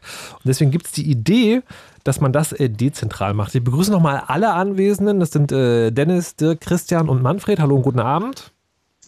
Hallo. Hallo. Das kann man noch ein bisschen schwungvoller üben. Beim nächsten Open haben wir noch ein bisschen Zeit. Ähm, so, also die Idee ist, äh, Bitcoin ist ja sowas Dezentrales. Also alle, die sich diese Software installiert haben, arbeiten daran, dass das Bitcoin-System konsistent bleibt und gucken drauf, wer überweist gerade wem was. Aber wenn man das wieder zu anderem Geld machen will, dann muss man an- zu einer zentralen Stelle gehen, die irgendwo tatsächlich einen Ort hat. So, und jetzt gibt es äh, Manfred von BitSquare, der sagt, nein, das geht auch anders. Wir können das auch dezentral machen. So, Manfred, was wir uns jetzt alle fragen, wie geht das? Ja, äh, im Prinzip folgt es recht ähnlichen Prinzipien wie Bitcoin selbst. Also es verwendet ein Peer-to-Peer-Netzwerk. Anders als Bitcoin verwenden wir Tor, also integriert in der, in der Application. Also der User muss da nichts installieren. Und Tor, äh, ihr habt vorher schon über Tor geredet. Meine Meinung zu Tor ist es einfach ein Privacy- und Security-Layer zum Internet. Das ist im Prinzip wie HTTPS, was jeder verwendet, wenn er zur, zur Bank-Webpage surft. Äh, ähnlich ist eigentlich Tor. Es hat, bietet nur bessere und eine höhere Sicherheit und Privacy. Aber zurück zum Thema. Äh, ja, äh, sobald der User das installiert hat, ist er verbunden mit an, allen anderen Bitsquare-Usern und kann entweder ein Offer machen, dass er jetzt Bitcoin gegen Euro zum Beispiel umtauschen will, oder er kann ein bestehendes Offer nehmen, was er eben in einer, in einer Liste in der Application dann sieht. Äh, ja, dann sobald er eben ein Offer, oder sobald er einen Trade startet mit einem anderen User, muss der, der den Bitcoin verkaufen will, muss den Bitcoin einzahlen auf eine spezielle Adresse, das ist eine Multisig-Adresse. Das ist etwas Spezielles im Bitcoin, das ist im Prinzip so etwas wie eine Lockbox. Äh, da kann man definieren, wie viele, äh, Eigentümer, nicht, ja, wie viele Eigentümer mehr oder weniger es gibt für diese Adresse und wie viele Eigentümer das man braucht, um das Geld, was auf der Adresse ist, auszuzahlen. Also wir verwenden eine Two-of-Three-Multisig, das heißt, man braucht mindestens zwei der drei Beteiligten, damit man das Geld wieder rausbekommt. Und normalerweise sind das die zwei Leute, die den Exchange machen. Wenn am Schluss alles gut gegangen ist, dann können die beide das äh, vereinbaren, dass das Geld dann ausbezahlt wird auf dem, der den Bitcoin kaufen will wenn irgendwas schief geht, entweder aus technischen Problemen oder weil einer den anderen betrügen will oder die Bank Probleme gemacht hat bei der Überweisung, dann gibt es diese dritte Person, das ist ein Arbitrator oder ein Schiedsrichter quasi oder Customer Care Agent, der sich dann den Fall anschaut und der dann mit beiden kommuniziert und der muss dann herausfinden, was schiefgegangen ist und wer das Geld, äh, wem, wem das Geld Also zusteht. Ich, ich, ich versuche mal zusammenzufassen. Also jemand hat einen Bitcoin, also die, man kann die Währung unterteilen, wenn wir jetzt nur fürs Theoretische, jemand hat einen Bitcoin und schreibt quasi in der Software, was so eine Art ja, Auktionsplattform für virtuelle Währung zu sein scheint, schreibt dann, ich möchte einen Bitcoin verkaufen. Wer bietet mir dafür 100 Euro? Und dann kann ich sagen, okay, ich mache das. Oder es ist umgedreht, ich sage, ich habe 100 Euro, wer will mir dafür einen Bitcoin verkaufen? Und dann äh, kommunizieren wir über die App und dann überweise ich, also dann sagt der Typ, ich zahle das ein auf so eine Art Sicherheitskonto, äh, ich überweise dem auf herkömmlichem Wege irgendwie diese 100 Euro. Ja, genau. Und, und dann sagen beide, das ist okay und dann wird mir der Bitcoin übertragen. Ja, genau. Also die, die Überweisung vom, von der Fiat-Währung, also von Euro zum Beispiel, die geht dann ganz normal klassisch über die Banken. Also du bekommst über die Software die Kontonummer vom Bitcoin-Käufer und gehst dann auf dein Online-Konto, machst die Überweisung, äh, confirm, äh, machst du Confirmation in der Application, der andere bekommt die Nachricht, muss dann nachschauen, ob er das Geld erhalten hat. Das kann natürlich leider ein paar Tage dauern, weil die Banken einfach äh, irrsinnig langsam sind, Ja. was völlig unverständlich ist in heutigen, äh, heutzutage. Äh, aber ja, sobald der andere, also der Bitcoin-Verkäufer, äh, die Euro erhalten hat, äh, bestätigt er das in der Software und damit wird dann diese Auszahlungstransaktion gemacht von, äh, äh, von diesem gesperrten Bitcoin und der Bitcoin-Käufer bekommt seine Bitcoin. Das ist eigentlich der Basis. Jetzt hast du aber gesagt, es gibt so eine Art Schiedsrichter, der sozusagen guckt, äh, also ob das alles in rechter Dinge geht und wenn da irgendwie Beschiss ist oder technische Probleme, kann der es klären. Wo sitzt dieser Schiedsrichter? Wer ist das? Ja, das ist momentan, also das wird auch ein dezentrales System sein, das aber momentan noch nicht implementiert, weil das ein bisschen aufwendig ist noch. Aber prinzipiell kann jeder so ein Arbitrator werden. Der muss aber ein gewisses Geld, einen gewissen Geldbetrag hinterlegen, auch in so einem Multisig. Und es gibt äh, gewisse Hierarchie von Arbitratoren, also die Arbitrator, die am meisten Geld hinterlegt haben und die, äh, ja, die am, am, am längsten dabei sind, also die am meisten äh, Reputation haben, die haben dann ähm, ein höheres Gewicht. Die sind zum Beispiel diese Keyholder von dieser Multisig, wo dieses Deposit einbezahlt wird von neuen Arbitrator. Und der Arbitrator ja, schaut sich das an, hat er, ist im Prinzip wie ein Customer Care Job. Also der bekommt ein gewisses äh, Rulebook, äh, wie er arbeiten muss und, Und was wa- er befolgen muss. Und was hat er davon? Äh, der- Wird er der eventuell auch bezahlt? Ja. Also, verstehe. Also das ist noch nicht ganz geklärt, aber für BitSquare ist eine, eine neue Organisationsform geplant, also eine Art virtuelle Aktiengesellschaft. Also Decentralized Autonomous Organization ist äh, der Begriff, der in der Kryptowelt dafür verwendet wird. Äh, das, ist noch, das, ja, das nächste Subprojekt, das wahrscheinlich äh, bald entwickelt wird. Und damit werden alle Leute, die für BitSquare arbeiten, Miteigentümer vom Projekt und bekommen dann die Trading Fees bezahlt als, als Lohn. Also ja, sind einfach wie bei einer AG äh, Shareholder und desto mehr Share sie haben, desto höhere Einnahmen haben- werden sie bekommen und die Leute, die dafür arbeiten, bekommen für die Arbeit äh, neue Shares ausbezahlt. Äh, also das heißt sozusagen, im Prinzip, wenn ich mich da hinsetze und äh, so einen, äh, sozusagen diesen Job mache, dann kriege ich dafür Geld also aus Genau. Transaktionsgebühren. Jetzt Genau. ist ja der Mensch grundsätzlich schlecht und da würde ich mir denken, so, okay, wenn ich sowas mache, dann äh, spreche ich mich einfach mit jemandem ab, der Bitcoin verkauft. Äh, bin ja selber Arbitrator und dann äh, kann man da sch- schön, schön Beschiss machen. Genau, aber dafür musst du eben am Anfang eine relativ hohe Summe hinterlegen. Das werden so ungefähr 5 bis 10 Bitcoins sind. Das sind 2.000 bis 5.000 Euro. Aha. Und äh, die werden, äh, die sind gelockt äh, mit den Keys von den Arbitratoren mit der höchsten Reputation. Das sind auch Arbitrator, die mit dem Projekt direkt verbunden sind. Das bin ich zum Beispiel. Also ich werde nicht irgendeinen einen User betrügen und mein eigenes Projekt ruinieren oder andere Leute, die. Wer weiß. Ja, dann wäre ich ziemlich dumm. Okay, Äh, aber sozusagen, aber es ist schon sozusagen, muss schon so eine Art Grundvertrauen dann in das Projekt haben, wenigstens. Naja, ich glaube, es, es, es äh, erledigt sie wirklich, weil äh, das, was der Arbitrator maximal stehlen kann bei einem Trade, also die Trades sind immer limitiert auf momentan maximal zwei Bitcoin, das sind ungefähr 1000 Euro. Ah, Das heißt, okay. er kann maximal 1000 Euro stehlen, wenn dann der zweite Arbitrator, der schaut sich das an, also wenn, äh, wenn Also ich kann, ich kann so sagen, ich kann nie mehr Euro klauen in einem Mal, als ich eh eingezahlt und hinterlegt habe. Genau, du wirst auf Okay. jeden Fall verlieren. Und dann wird, wenn eben äh, solche, also der andere Trader, der sich ungerecht behandelt fühlt, der wird sich dann beschweren. Dann werden sich diese High Reputation Arbitrator den Fall noch mehr anschauen. Wenn die draufkommen, der Arbitrator hat betrogen, verliert er sein ganzes äh, Deposit und hat viel mehr verloren, wie er gewinnen kann. Okay. So, das ist das Grundkonzept immer. Details sind dann noch komplex auf, auf jeden Fall, aber da haben Ja. wir nicht die Zeit dazu wahrscheinlich. Ich, ich wollte noch kurz fragen, ähm, wieso benutzt ihr Tor und was ist da Tor, also warum, was ist der Effekt, Tor zu nutzen? Also ist es ein Hidden Service, BitSquare oder? Ja, äh, eigentlich der, der Hauptgrund, warum ich, ich habe früher anderes Peer-to-Peer-Netzwerk verwendet, der Distributed Hash Table, das hat aber leider nie, nie gut funktioniert im echten Internet, weil es, äh, also die große Hürde für Peer-to-Peer-Netzwerke sind äh, die Firewalls und die NAT Traversal, also die Probleme, äh, die man mit den verschiedenen Setups von verschiedenen Computern hat, dass man erreichbar ist für andere User. Und ich wollte nicht, dass die Leute äh, dann selbst irgendwas konfigurieren müssen mit einem Router oder so, damit sie die Software verwenden können. Das heißt, das heißt dass ich bräuchte, brauchte eine Lösung, die ja, einfach zum Installieren ist und Ah. funktioniert. Und Tor ist da einfach ein, eine super Lösung, weil die kommen über jede Firewall. Und äh, ja, Also diese Trading-Plattform ist gar keine Webseite, sondern das ist die Software, die über Tor miteinander kommuniziert. Äh, es ist eine, also es ist eine Desktop-Application. Ah, okay. Es ist in Java implementiert und Tor ist integriert in der Application. Man muss nicht Tor installieren Mhm. oder irgendwas konfigurieren. Das kommt alles mit der Application und wird by default hat man Tor. Und dadurch ist man nicht mit seiner IP-Adresse sichtbar zu irgendwen anderem im Netzwerk. Also man hat eigentlich maximale Privacy, die man mit der jetzigen IT mehr oder weniger, ja, maximale ist immer relativ, aber äh, ist wahrscheinlich eine der besten Lösungen für Privacy, die man Okay. Dennis hatte auch noch eine Frage? Ja, und zwar, wenn du meinst, hier du bist der Oberarbitrator, ist es dann nicht das ganze System doch wieder so ganz schön zentral?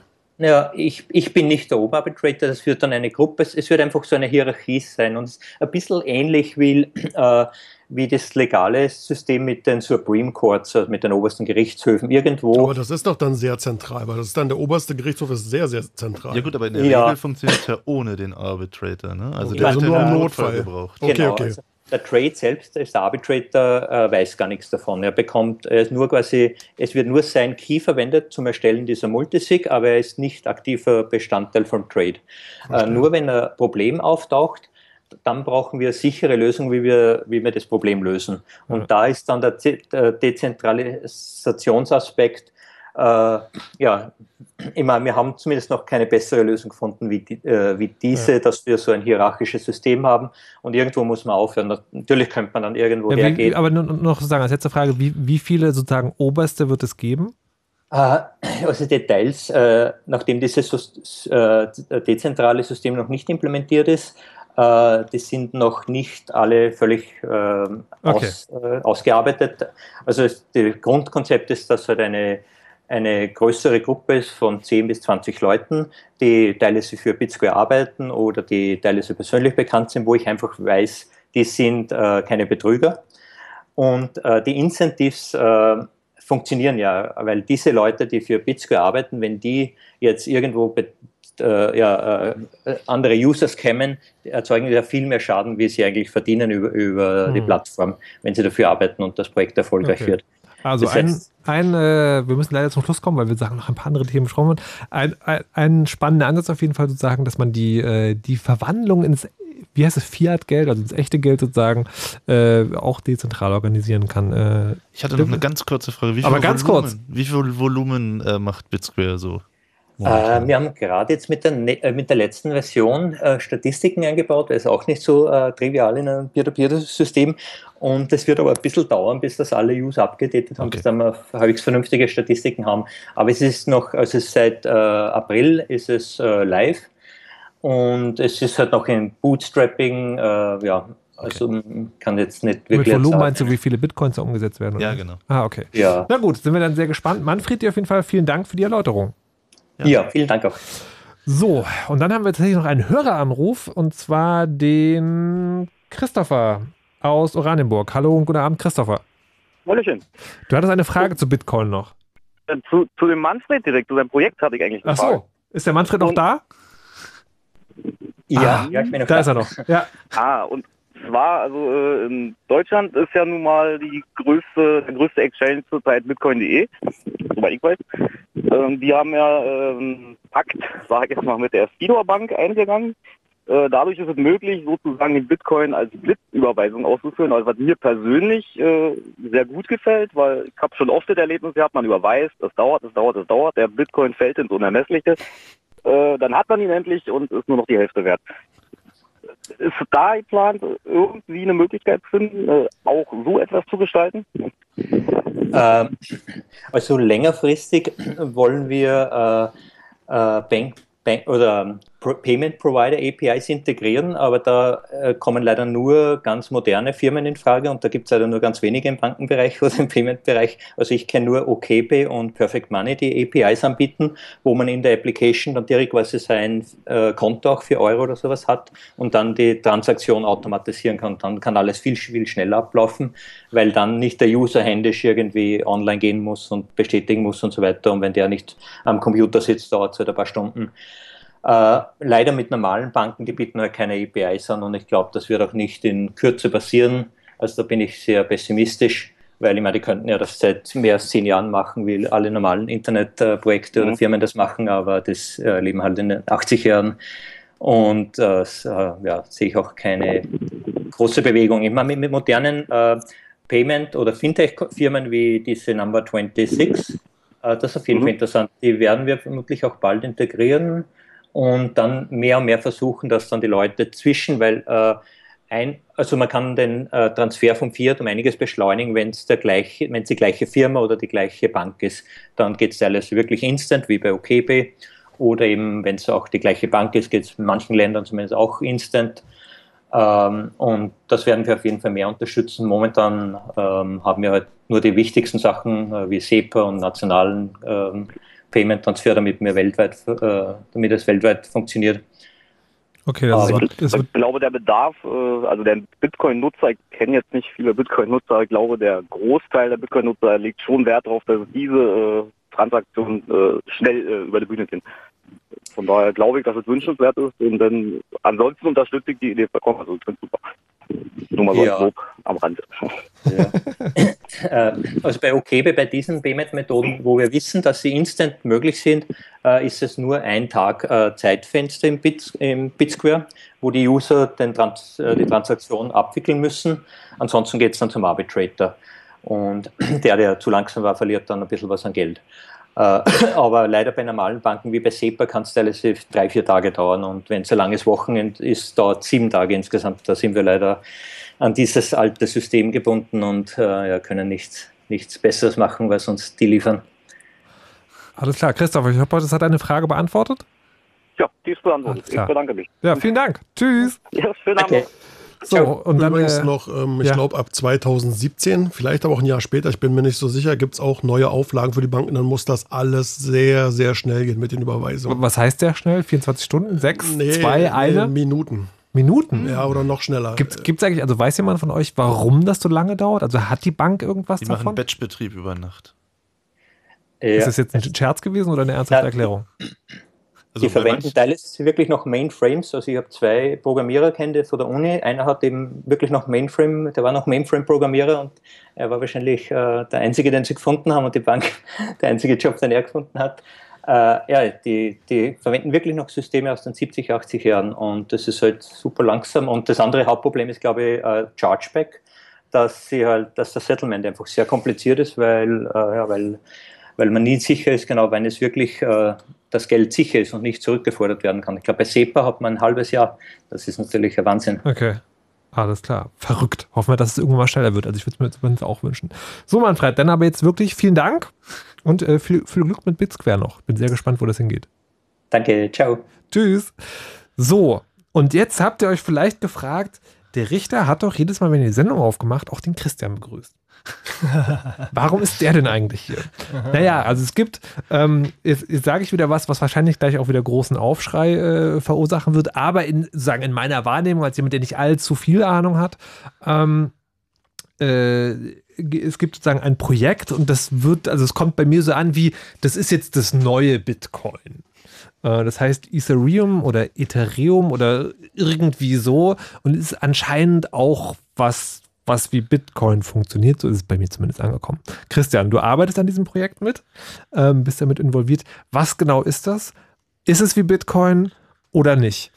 Also es benutzt die, die gleiche Technologie, die gleiche grundlegende Technologie, also diese Blockchain-Technologie, die wir vorhin auch äh, erklärt haben. Also Blockchain heißt dieses sozusagen, jemand macht was und alle gucken zu und schreiben auf, was er gemacht hat. Genau so ist Okay. es, ja. Ähm, aber also Bitcoin hat als, als äh, Anwendungsfall äh, sozusagen Überweisungen tätigen und äh, Ja. da funktioniert es auch sehr gut und das wollen wir auch gar nicht ersetzen. Okay. Ähm, aber und also was Ethereum macht, ist ähm, dem ganzen System noch eine, eine Datenbank hinzufügen und äh, Programme hinzufügen. Also man What? kann sich das so vorstellen, also wir hatten ja vorhin das Beispiel, wir hatten ja vorhin das Beispiel mit dem Buch, das in der Bank liegt. Ja. Und man muss der Bank vertrauen, wenn man äh, ja, dass sie dieses Buch richtig führt. Ja. Und äh, bei Ethereum ist es so, dass äh, es gibt auch so ein, ein Buch, das dezentral verwaltet wird. Mhm. Und ähm, da kann man nicht nur Kontostände äh, damit verwalten, sondern es ist halt eine richtige Datenbank und äh, Software kann auf diese Datenbank zugreifen und die, die äh, Daten äh, verändern, mit den Daten etwas machen. Und äh, die Software, die, also während die Software dieses, das tut, äh, können alle zuschauen und kontrollieren, dass das äh, mit richtigen Dingen. Äh, Okay, also ich, ich versuche ja. ich versuche mal nachzuvollziehen, ob ich es verstanden. Also was Bitcoin eigentlich macht, ist, er ist sozusagen, er stellt eine Liste mit Zahlen und sagt dann, also Zahl 1 gehört jetzt User X, Zahl 2 gehört User Y, Zahl 3 gehört User und so weiter und so fort. Alle gucken zu, alle schreiben am Ansager, man weiß aber im Prinzip kann man nur das machen. Man kann diese quasi ja Blöcke, Briefmarken, Zahlen halt hin und her schieben. Und jetzt sagst du, Ethereum ist sowas ähnliches, aber da stecken einfach mehr Daten drin? Also ich, vielleicht kann ich mal ein paar, ein paar Beispiele geben, was Okay. man machen kann. Ja. Und zwar, ähm, genau, also man kann wie bei Bitcoin auch äh, ähm, die, die Währung äh, verschieben. Mhm. Es, es kann sich aber auch jeder ganz einfach eine eigene Währung äh, erzeugen, die dann auf diesem äh, System funktioniert. Ähm, und man kann, äh, man kann Daten verwalten, wie zum Beispiel ein, äh, ein Grundbuch, ein, ein, ja, ein, ein Grundstückregister. Okay. Äh, das heißt, ich kann in diese Datenbank reinschreiben, also wenn ein Staat äh, zustimmt, das Grundbuch so zu verwalten, Ja. dann äh, könnte man das über dieses System machen. Und man kann ihm auch äh, das durch Programme verwalten lassen. Und dann kann man beispielsweise sagen, ähm, es gibt ein Programm, das auf Ethereum läuft, das komplett dezentral verwaltet wird, das eine, ein, eine Auktion äh, darstellt. Das heißt, ich kann dezentral Auktionen durchführen lassen über äh, diese Daten in der Datenbank. Ich muss kann- ganz ehrlich sagen, ich verstehe es immer noch nicht. Vielleicht kann man das Aber, mal kann ich mal probieren? Ich, ich, wollte wollte gerade sagen, versteht ihr es? Ja. Okay. Also ich probiere es mal. Und zwar ist ja bei Bitcoin ist es so, da werden ja auch nicht die Zahlen verwaltet, sondern jede Transaktion ist so ein kleines Skript, was sagt, diese Bitcoin bitte von da nach da schieben. Das heißt, diese Skripte sind sehr transaktionsbasiert. Wenn ich das richtig verstehe, weil ich kenne mich mit Ethereum Ja. auch nicht so aus, dann bei Ethereum sind da auch Skripte, aber die sind wesentlich komplexer und man kann da auch noch andere Sachen mitmachen, als nur Transaktionen oder Zahlen verschieben. Ist das ungefähr Genau. richtig? Genau so ist doch Also ganz man hat einfach. einen Key-Value-Store, man kann Sachen abspeichern. Ich liebe es, wenn das ein paar alles sogar einfach so ein Key Value Store. Also okay, ich versuche es nochmal zu verstehen. Ähm, ähm, ich versuche mal andersrum zu erklären oder ich versuche mal anders, andersrum zu verstehen. Also es gibt ja Programme so in der, in der normalen Welt. So, ne? Also wir schreiben irgendwie Programme sind sozusagen Zeilen von Code und die werden dann ausgeführt von einem Computer. Und Ethereum ist das jetzt sozusagen, es gibt ein Programm, aber das ist da irgendwie hinterlegt und dann gucken alle, ob es das macht, was es soll oder so. Genau, also durch, diese Technologie ist es praktisch so, dass ein, ein sozusagen ein globaler Computer benutzt, äh, äh, geschaffen wird, der von jedem benutzt werden kann und der, der von jedem auch äh, kontrolliert werden kann. Also jeder kann dann ein Programm reinstellen in diesen globalen Computer und dann ist es nicht Distributed Computing, sondern Decentralized Computing. Das heißt, jeder Rechner im Netzwerk führt das gleiche Programm zur gleichen Zeit auf gleiche Aha. Art und Weise aus und das Ergebnis wird dann auf die gleiche Art und Weise von all diesen Rechnern in einen Block so. getan und der, der den Zuschlag kriegt, dass sein Block genommen wird, Ah. der Block landet dann in der Blockchain und da stehen dann all die Daten, also der State Ja. von dem Programm steht da dann drin. Okay, also, ähm, also als Beispiel, äh, es, es gibt ein Programm, das rechnet aus, wer der schlauste Mensch im ganzen Man Land ist. Voting. Nee, Voting ich- ist, glaube ich, ein gutes Beispiel. Darf ich noch mal Okay, sowas zu so. Okay, es gibt ein Programm, das, das findet raus sozusagen, das errechnet, wer ist der schlauste Mensch im ganzen Land.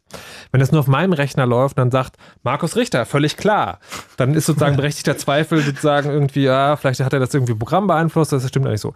So, was Ethereum macht ist, es schickt das Programm auf jeden Rechner der, der Teilnehmenden und stellt also sicher, dass auf jedem Rechner das Programm genauso abläuft, wie es abgegeben wurde und vergleicht dann die Ergebnisse aller Computer, die das Programm ausgeführt haben und sagt dann, die kriegen alle Markus Richter raus, das Ergebnis muss stimmen. Nee, die vergleichen auch nicht. Oh. Die, die müssen gar nicht Sorry. miteinander vergleichen. Weil, weil die kriegen alle das gleiche Ergebnis raus. Ja. Wenn und ich wenn halt da, wenn da ein Programm dabei ist, was ein anderes Ergebnis rausfindet, Ja. dann ist das nicht der echte Ethereum-Client oder bei Bitcoin, das ist kein echter Ja. Bitcoin-Client und dann Ja. löst sich das vom Netzwerk ab und macht nicht mehr mit. Äh, Okay, aber sozusagen, aber die, also dadurch, dass das Programm, also dass das Programm auf jedem Rechner durchgeführt wird, Ja. und das heißt, das Ergebnis ist, deswegen ist das, wird das Ergebnis dann als korrekt angenommen. Genau, also ich meine, Genau. bei herkömmlichen, ja, herkömmliche so, so äh, Web-Server-Software, Ja. wenn ich bei Google irgendwie ein Dokument hochlade, dann lade ich das hoch, dann läuft auf den Google-Server natürlich auch Software Mhm. und ich kann aber nicht nachvollziehen, was diese Software in meinem Dokument macht, ob das Dokument irgendwie abgeändert wird.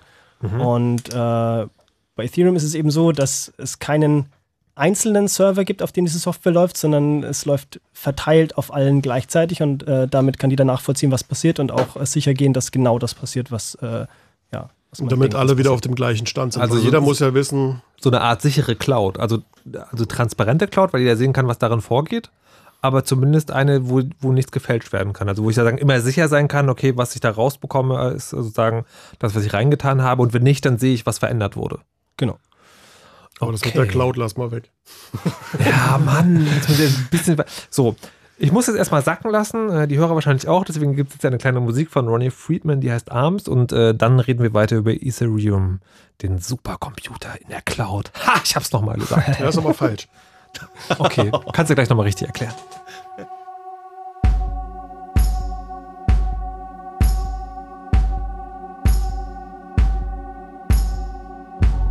You look so cheap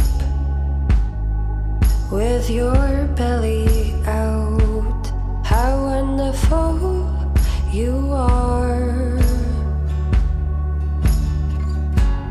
Conflicts around the clock about you. Like the time I woke up at 5 a.m. just to ask if you're okay.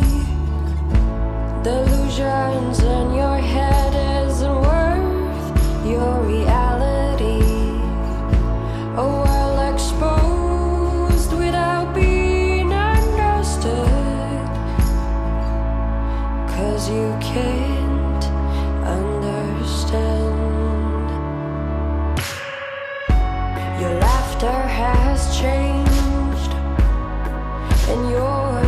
Brightness gone. I can smell your pain. Memories of other arms around you, like the trip when he took you to Hawaii and the skies were clear of clouds.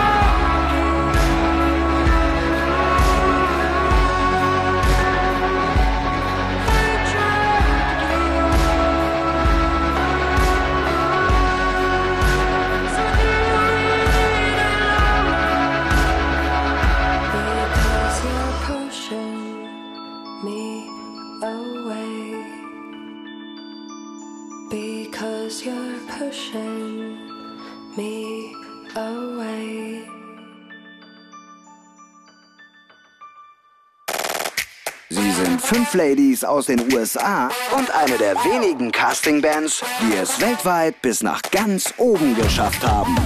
Also nach Berlin. Fritz präsentiert Fifth Harmony. live in Berlin. Donnerstag, 3. November. Fifth Harmony live in der Columbia Halle. Harmony live in Berlin. Präsentiert von Fritz. Und das hört man. Um kurz nach halb zwölf. Fritz Nachrichten. Mit Max Käter.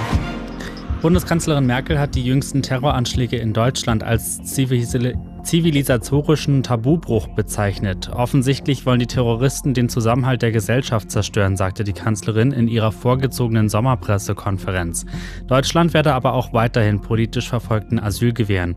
Die Kanzlerin kündigte auch einen neuen Punkteplan gegen islamistischen Extremismus an. Dazu soll ein besseres Frühwarnsystem vor möglichen Radikalisierungen gehören und es sollen Vorbereitungen getroffen werden, dass die Bundeswehr bei großen Terroranschlägen auch im Inland eingesetzt werden kann.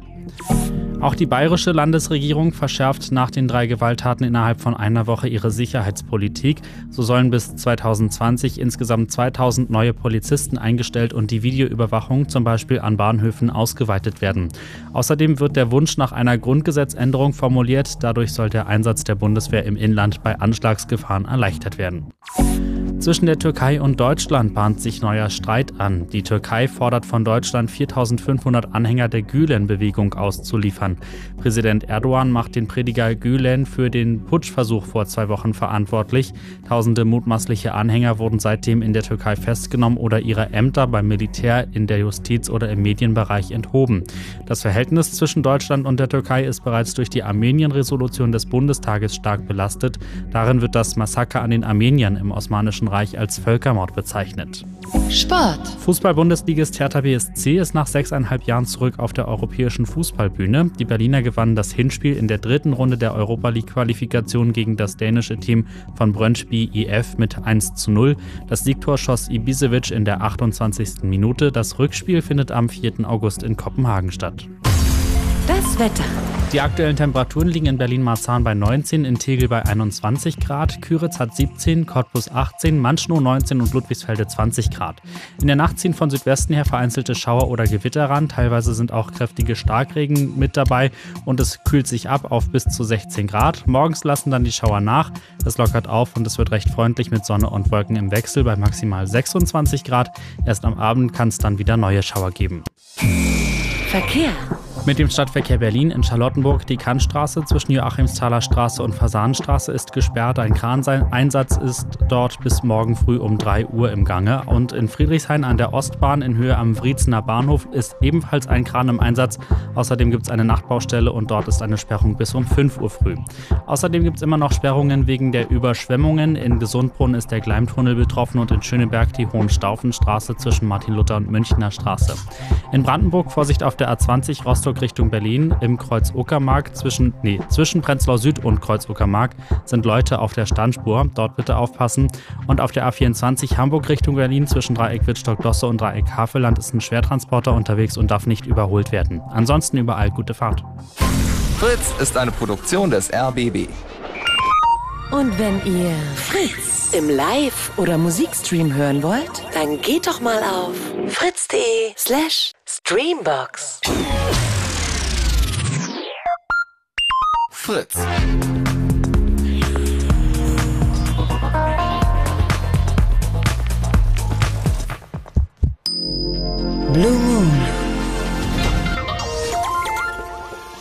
Hallo und willkommen zurück zu einer letzten halben Stunde Chaos Radio im Blue Moon auf Fritz, wo es heute um äh, digitales Geld geht. Also eigentlich, wie wir mittels dieses Internets, von dem wir alle reden und was sich bestimmt gar nicht durchsetzen wird, äh, Währungsrepräsentationen von einem Punkt zum anderen verschieben können und noch ein bisschen mehr, wie ich gerade gelernt habe. Wir haben schon geredet über, wie man Kreditkarten sozusagen in Zukunft, in welche Geräte man die reinstecken kann, ähm, was mit den Dingen ist, also mit so Online-Diensten, die Portale sind, wo man sein Geld verschieben kann und die das irgendwie bei sich behalten, über Bitcoins und jetzt über Ethereum oder Ethereum oder das haben wir noch gar nicht geklärt. Wie spricht man das denn eigentlich wirklich aus, äh, Dennis, Dirk und Christian?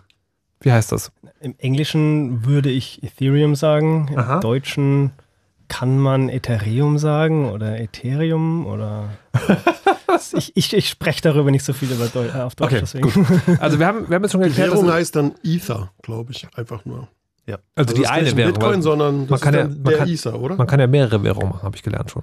Ja, also es gibt eine sozusagen Hauptwährung, die äh, deren Hauptzweck ist, äh, diese Transaktionsgebühren zu bezahlen, die auch, die bei Ethereum genauso anfallen oder auf eine Mhm. ähnliche Art und Weise anfangen, anfallen wie bei, bei Bitcoin. Okay, also wir, wir haben ja schon gelernt, also das Ethereum ist ja nicht nur eine Währung, sondern es ist quasi so eine Art ähm, großer Computer, wo alle, die bei Ethereum mitmachen, äh, das Programm einmal bei sich laufen lassen. Dadurch hat man das Ergebnis sozusagen mehrfach ausgerechnet und weiß dann auch, dass es stimmt. Also dass sozusagen da kein, kein Schmuh, Schmuh passiert ist. Was macht man damit jetzt? Also gibt es da schon irgendwelche Anwendungszwecke?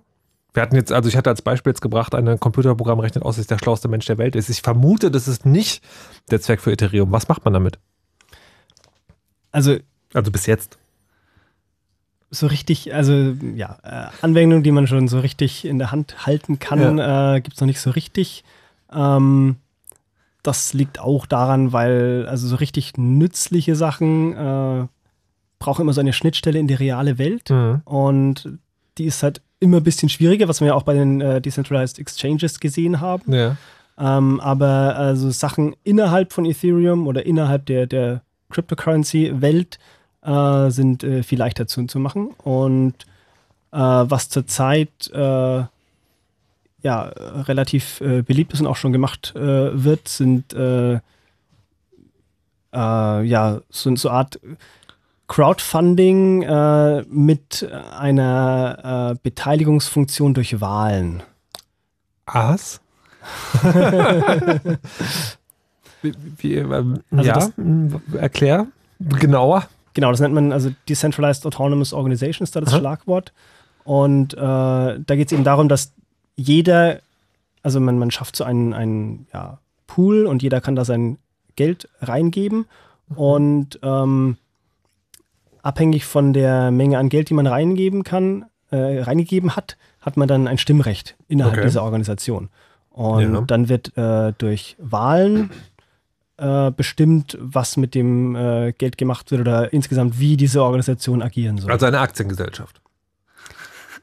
ja, Aktiengesellschaft. Naja, aber- also Aktiengesellschaft ist, ist äh, Naja, hat strenge Auflagen, aber es ist äh, ähnlich zu einer Aktiengesellschaft. Also Also, was- was- man hat nicht unbedingt Dividenden zum Beispiel. Das Nee, aber, nee, aber sozusagen, also im Prinzip ist ja eine Firma, ist ja, Leut, Leute pumpen da Geld rein, dann gehört ihnen das zu gewissen Anteilen, dann dürfen sie bestimmen, was da passiert. Was ist jetzt, warum braucht man da Ethereum dazu? Weil jeder, also genau, es gibt bei einer Aktiengesellschaft gibt's diese äh, Aktionärsversammlungen, Mhm. aber Kleinanleger gehen da nicht hin. Das heißt, sie. Doch für die Schnittchen.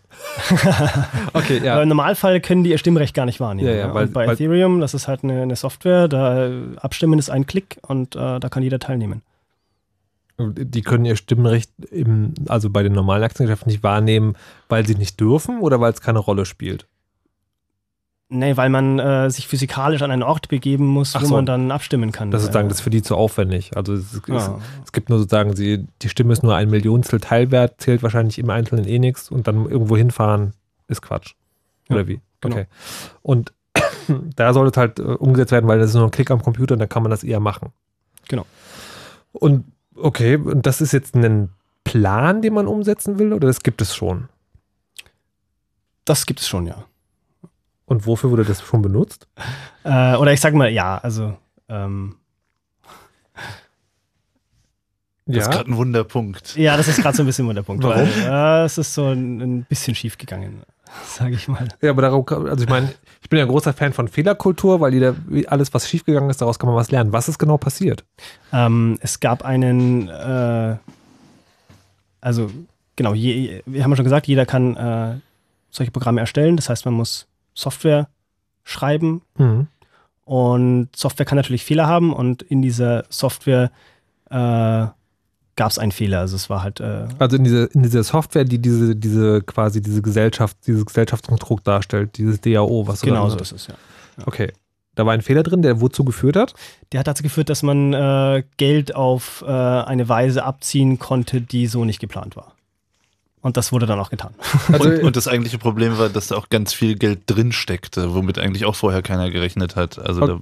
Also es gibt dieses Ding. Dieses Ding funktioniert, dass man äh, sozusagen etwas von dieser virtuellen Währung äh, da reintut und dann kriegt man Stimmrecht. Und da war jetzt viel Geld drin und dann hat das jemand da rausziehen können, indem er was getan hat? Indem er einfach ein fehlerhaftes Programm geschrieben hat?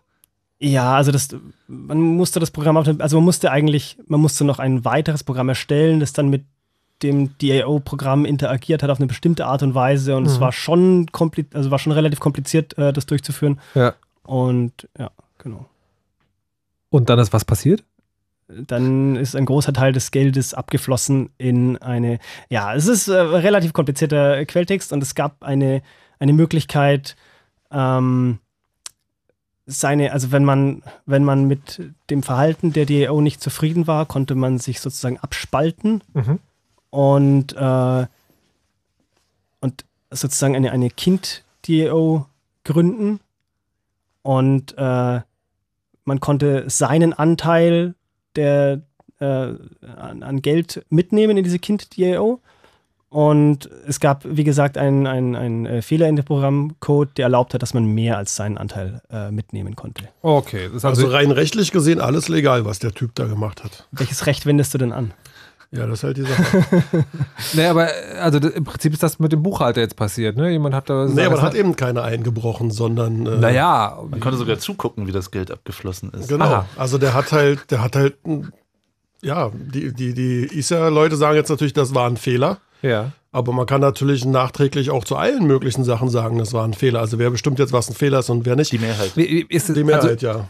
Gut. Ist, Ne, wa- was ist denn jetzt passiert? Also dieses Geld ist abgeflossen. Ist Ja, es dann also- irgendwie rückgängig gemacht worden? um wie viel Geld reden wir denn? Genau, also dieses The DAO hatte umgerechnet 150 Millionen Dollar. an. What the? Okay. Also es geht um richtig, ist ein richtig schöner Incentive, mal äh, sich den Code anzugucken, ob der Ja. jetzt sicher ist. Also es Ja. war eins der teuersten Bug Bounty Programme, die ich Okay. kenne Äh, Wie, zumindest. wie viel Geld ist abgeflossen? Äh, 3,6 Millionen Ether, das war ein Drittel ungefähr. Okay, also man muss immer dazu Also- sagen, ne, also der Ether ist zu einem bestimmten Zeitpunkt so und so viel wert und daraus Ja. errechnet sich diese Summe. Das Ja, sozusagen, genau. da hat Ja. jetzt niemand irgendwie diese 50 Millionen Dollar auf dem Konto. Aber 100, ja, 50 Millionen Dollar, genau. Und die sind auch gar nicht auf irgendeinem Konto, also die sind dann in diesem Contract gelandet, Ja. diesem äh, äh, abgespaltenen Contract. Ja. Und dann, der war halt noch time-locked auf 27 Tage, glaube ich. Ist gerade Ähm, abgelaufen vor ein paar Tagen, ne? Ja, also innerhalb der 27 Tage konnte er nichts damit machen. das ist, aber das, es- das ist Teil des Systems. Ja, genau. Man Teil des Systems ist immer sozusagen, man, Also man, das, das Programm war so geschrieben. das Programm Ja. war so geschrieben, dass man sozusagen, wenn man eine Transaktion macht, 27 Tage warten muss, bevor man davon profitiert. ja, genau. Okay.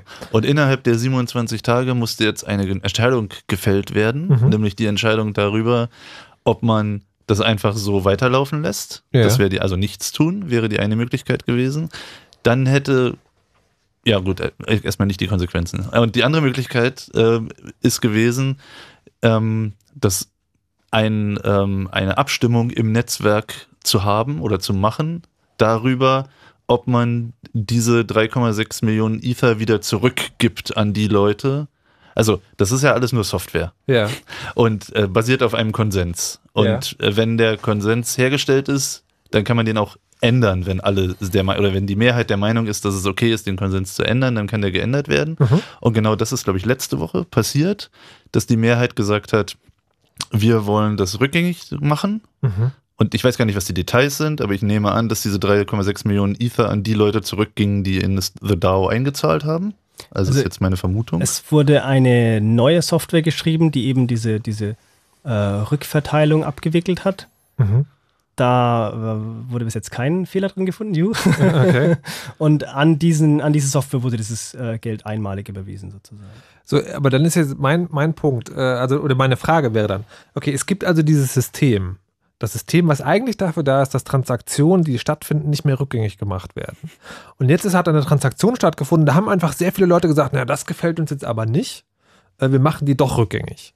Aber Ähm, das haben auch nicht alle gesagt, sondern nur ein paar. Genau, also ja, aber das ist ja, das ist ja noch schlimmer sozusagen. Also, ja, weil, das, das, System, das System stellt sicher, dass es keine kleine zentrale Stelle gibt, die äh, Manipulationen durchführen kann oder Veränderungen durchführen kann.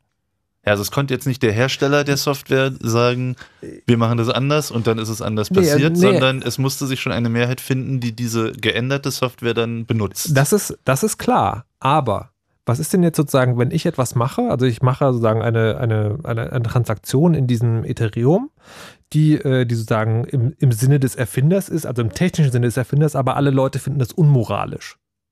Und sagen dann so, nee, das darf der nicht.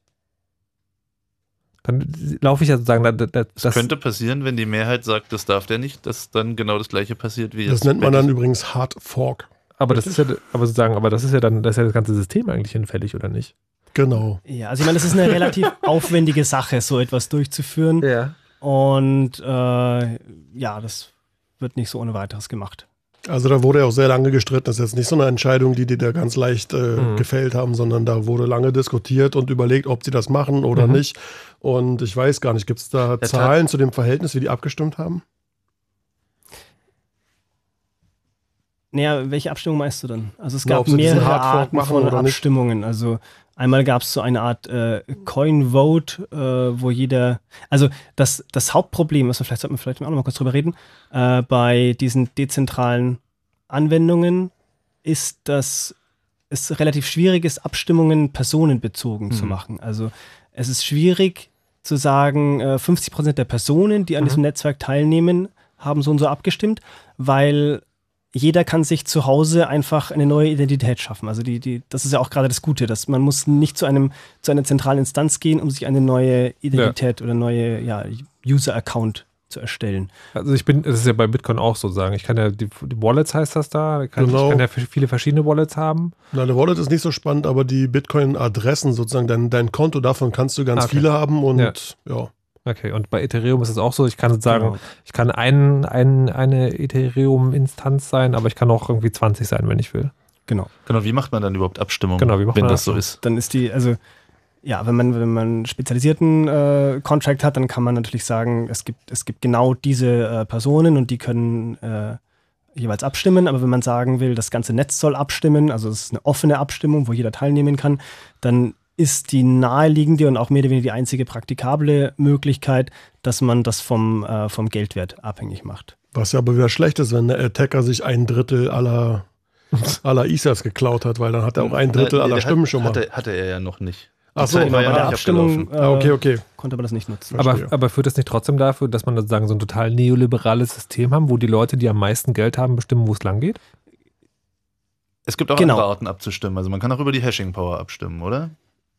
Ja, sind auch die Leute mit Gleiche meisten ist. Aber Geld. also, genau deswegen sage ich ja, das ist die, die äh, einfache und praktikable Methode, Aha. die es jetzt existiert, aber wir arbeiten auch daran, also es gibt äh, verschiedenste Projekte, die auf Ethereum aufbauen Mhm. und äh, viele davon beschäftigen sich auch damit, äh, wie man Identität regelt und äh, ja, wie man Okay. sich sozusagen als Person irgendwie identifizieren kann. Also, weil, äh, also das fällt mir jetzt gerade auch sagen, weil du hattest ja gesagt, das ist halt mehr als nur Währung. Aber in dem, also sagen, so wie es mo- momentan funktioniert, wirkt es auf mich tatsächlich wie etwas, was zwar mehr kann als nur Währung hin und her schieben, aber sozusagen von, äh, von der Bestimmungskraft immer abhängig davon ist, wer am meisten Kraft, Geld, Währung sozusagen hat. Und aber anders könnte man sagen, so diese ganzen dezentralen Systeme, die die Transaktionen immer festschreiben und überwachen, was da passiert ist und sicherstellen, dass es die richtigen Transaktionen sind, könnte man tatsächlich für demokratische Prozesse auch benutzen. Gibt es da auch Ideen? Na, es ist ja nicht anonym. Insofern ist es schwierig, das für Parlamentswahlen. Jedenfalls, wenn man den Anspruch hat, dass anonym gewählt werden Ja. können soll, dann wäre das nicht geeignet. Mhm. Ähm, Also Was- es, es wird an solchen Sachen auch geforscht. Also genau, Abstimmungen äh, auf der Blockchain sind transparent, müssen sie ja auch sein, damit man sozusagen die, Aus die Stimmauszählung nachvollziehen kann. Ja. Aber es gibt äh, ja sogenannte Zero-Knowledge-Verfahren, die äh, das Ganze trotzdem anonymisieren können. Also das ist ein relativ kompliziertes mathematisches äh, Verfahren, äh, wo man sozusagen die, die Korrektheit der Stimmauszählung überprüfen kann, ohne die Stimmen wirklich nochmal, äh, ohne die Stimmen wirklich zu sehen. Okay. Und sag mal, aber da- das alles ist sozusagen schon noch im Experimentierstadium. Oder? Also ich meine, okay, da sind 150 Millionen Dollar drin. ja, das war Das, das ist ganz schön viel, aber ich vermute, also so wie sich das anhört, sozusagen, der Zustand der Software, es ist noch Beta. Oder nicht? ich weiß gar nicht, ob es offiziell noch Beta ist. Also die, äh, genau, was man auch sagen muss, äh, die Plattform selbst ist nicht äh, im Beta-Stadium. Ähm, und es war ja auch kein Fehler der Plattform. Ja. Aber Anwendungen, die auf der Plattform erstellt werden, da muss man immer schauen, wie, ja, Wie, es war kein Fehler der Plattform. Das verwirrt mich jetzt doch. Wenn es kein Fehler der Plattform war, warum wurde es dann rückgängig gemacht? Was war es für ein Fehler? es war Gute ein, Frage. ein, ein Fehler im Programm, in einem Programm, das auf der Plattform erstellt wurde. Aber wie kann es denn ein Fehler sein? Es geht doch nur darum, dass das Programm auf der Plattform ausgeführt wird und dass es sichergestellt wird, dass es sozusagen, dass alle dasselbe Ergebnis rausbekommen. Das verstehe ich jetzt tatsächlich nicht so ganz. Deswegen wurde er abgestimmt. Weil viele waren eben der Meinung, das war kein Fehler. Sondern der Typ hat halt eine Schwäche ausgenutzt, aber die war ja nun mal da so, Ja. so rein Also- Design, sagen wir mal, halt, da hat sich einer vertan, aber Ja. es war halt Teil von, von dem Konst Konstrukt, Ja. Konstrukt und äh, ja, hat es Also, halt ausgenutzt. also der eigentliche Fehler war aber, das Programm, was in das Ethereum reingetan wurde, hat nicht so funktioniert, wie die Macher sich das gedacht haben. genau so. Aber das Ethereum hat korrekt funktioniert. genau. Das verwirrt mich jetzt nochmal nachhaltig, weil das ja wirklich sozusagen bedeutet, dass das Ethereum eigentlich funktioniert, aber dass man sich nicht sicher ist, ob man das wirklich genauso will. Naja, das mit dem Zurückrollen ist halt, wenn man das nicht gemacht hätte, Ja. dann ja, dann wäre es schwer gewesen, Vertrauen in dieses System zu erhalten. Man kann natürlich Oder- auch umgekehrt argumentieren. wollte gerade sagen, wollte gerade sagen. Naja, ich meine, da wurde, ich, ja, Ja, das aber- vielleicht? Was man, was man vielleicht auch sagen äh, kann, ist, dass, also, das war ein relativ äh, großes Ereignis Ja. äh, für die gesamte Community Ja. und äh, hat wahrscheinlich auch viele so ein bisschen wachgerüttelt, äh, Mhm. sich den Programmcode nochmal genauer anzuschauen, äh, mehr Arbeit reinzustecken und Also so nicht, weiter. nicht auch, Programmcode von Ethereum, sondern von den Programmen, die da drauf laufen. Genau, genau, ja. Okay. Und hat auch viele äh, Projekte jetzt nochmal befeuert, äh, die so in die Richtung gehen, äh, dass man sichere Software schreibt, dass man Software verifiziert Okay. und so weiter. Also wir haben jetzt auch äh, ein, äh, also das Projekt gab es schon länger, aber er hat jetzt nochmal mehr Schub bekommen, äh, dass man formale Verifikation betreibt. Das heißt, äh, man benutzt Software, die andere Software verifiziert, also äh, mit, mit mathematischen Verfahren Ja. prüft, ob äh, ein Programm wirklich das tut, was man denkt, dass es tut. Also mit Verlaub, ich würde nichts auf Ethereum machen. Das wirkt mir noch sozusagen sehr, also es wirkt so ein bisschen wie äh, die Leute, die das machen, wissen vielleicht selber gar nicht mehr so ganz genau, was da passiert. Und ich Ja. finde es momentan, also so wie es anhört, finde ich es noch ein bisschen, weiß ich nicht genau, ob das, äh, also ich finde es total spannend als Experiment. Aber ich würde zum Beispiel keine 150 Millionen Dollar rein Ich investieren. meine, es das kann ja jeder für sich machen sollen, entscheiden, ja. wie viel Geld Ja, man ja, klar. in dieses äh, Projekt steckt. Ja. Und äh, diese 150 Millionen, äh, ich weiß nicht, ich meine, äh, es waren auch sehr viele Leute beteiligt. Dafür Ja. hat da jeder nur einen relativ kleinen Betrag investiert. Äh, wir haben noch eine, eine kurze Hörerfrage. Christopher nochmal. Ja. Ähm, du wolltest ja wissen, warum, äh, warum sozusagen, wenn die, wenn die Transaktionen bei Bitcoin und auch Ethereum transparent sind, warum äh, das sozusagen dann von Kriminellen gerne genutzt wird. Genau. Die, die Frage wurde eigentlich gerade schon beantwortet. Hast du es mitbekommen? Naja, wir haben gerade darüber geredet, dass ja sozusagen in, Bit, in Bitcoin und Ethereum sozusagen keine Personen Ja, agieren, sondern in dem, sozusagen in dieser Software, in diesen Blockchains, agieren immer nur Adressen. Hm. Und die sind Ja, trotz pseudonym. alledem äh, geht es ja immer von irgendeiner IP aus. Also war ich bei mir zu Hause am Rechner. Äh, Aber klar, Bitcoin kann man Nummer, auch aber- über das äh, Tor-Netzwerk benutzen. Aber der Knackpunkt ist natürlich, irgendwann willst du deine Bitcoin in Euros oder in irgendwas anderes, was man in die Hand nehmen kann, irgendwie tauschen. Und Genau. dann gibt es einen, einen, äh, einen, wie sagt man, Interface zur realen Welt, also eine Verbindung in die echte Shit. Welt. Und dann kann man dich ja doch wieder zurückverfolgen. Also man kann mit Bitcoin schon ein bisschen tricksen, aber man muss halt schon irgendwie aufpassen. Also wenn du sehr anonym bleiben willst, dann solltest du deine Bitcoins halt äh, über Tor tauschen und das Geld dann mit irgendjemand Unbekannten auf der Straße den Deal machen. Und nicht, war- nicht war über so Konten oder so. Verständnisfrage, weil ist ja nun mal Fakt, äh, dass die Währung dafür genutzt wird. Aber großartig aus meiner Sicht passieren tut ja da jetzt nicht viel. Naja, also, an, so wie ich es verstanden habe, durch- München jetzt erst äh, das Darknet mal wieder äh, so ein bisschen, oh, was ist das Neue, ist das Darknet. Äh, da müssen wir mal gucken. Ja, aber das legt sich auch wieder. So vermute ich. Genau. also Bitcoin ist nicht anonym, sondern pseudonym, wenn eine Verbindung zwischen der Bitcoin-Adresse und einer realen Person hergestellt wird, weil man die auf seiner eigenen Webseite veröffentlicht zum Beispiel oder weil man jemandem die sagt, dem man sie vielleicht nicht hätte sagen sollen, dann ist man identifizierbar mit dieser Adresse, wenn man selber die Verbindung herstellt. Genau, aber man kann sozusagen, man kann sie sich dafür benutzen. Unsere Hörer können ja mal zu blockchain.info surfen und da ist ein JavaScript oder was auch immer so ein, so ein Ticker programmiert, da kann man jede einzelne Transaktion, die gerade im Bitcoin-Netzwerk passiert, die scrollt da so durch, da kann man richtig live zugucken, was in diesem Bitcoin-Netzwerk gerade los ist, und damit man ein Verständnis dafür hat, wie, wie, äh, ja, wie transparent das ist. Okay, dann äh, Christopher, hoffe ich, wir konnten dir auch diese Frage noch beantworten. Ja, Dann äh, viel Spaß noch. Und äh, wir sind jetzt gleich schon am Ende der Sendung angekommen. Ich danke äh, Dennis, Dirk und Christian, dass Sie hier waren. Würde noch gerne wissen, ganz zum Schluss und ganz kurz, was wird eure präferierte Zahlungsmethode in zehn Jahren sein? Dennis. Digital. Ja, digital, ach nee. Aber welche Form? Blockchain? Das ist mir eigentlich fast wurscht. Okay. Hauptsache, es geht schnell und easy und ich muss nicht viel machen und man kann es mir nicht klauen. Okay. Ich hoffe auf Zero Cash. Das wird dann tatsächlich anonyme Transaktionen ermöglichen, wenn es das hält, was es momentan verspricht. Also Zero Cash ist ein konkretes Projekt. Ja, da gibt es noch kein Mainnet zu, aber in zehn Jahren sind sie dann hoffentlich. Ich habe jetzt schon seit fünf Jahren davon gehört. Mal gucken, ob sie dann in zehn Jahren soweit sind. Alles klar. Christian? Cash benutzt dieses Zero Knowledge, Ja, von dem wir genau. vorhin auch gesprochen haben. Ja. Um, Okay. Ja. Christian, wie willst du dein, eine dein Eis Zahlungsmethode, bezahlen? Die, eine Zahlungsmethode, bei der keine Daten über mich gesammelt werden können und die trotzdem äh, schnell und praktisch ist. Alles klar. Wir werden dann sagen, in zehn Jahren an dieser Stelle vielleicht wieder drüber sprechen, wo, womit wir gerade. In zehn Jahren wollen wir alle Bargeld haben, wetten. Gibt es nämlich dann nicht mehr. Ich bin ja eh großer Fan von Schein. Vorerst wird es auch noch so bleiben.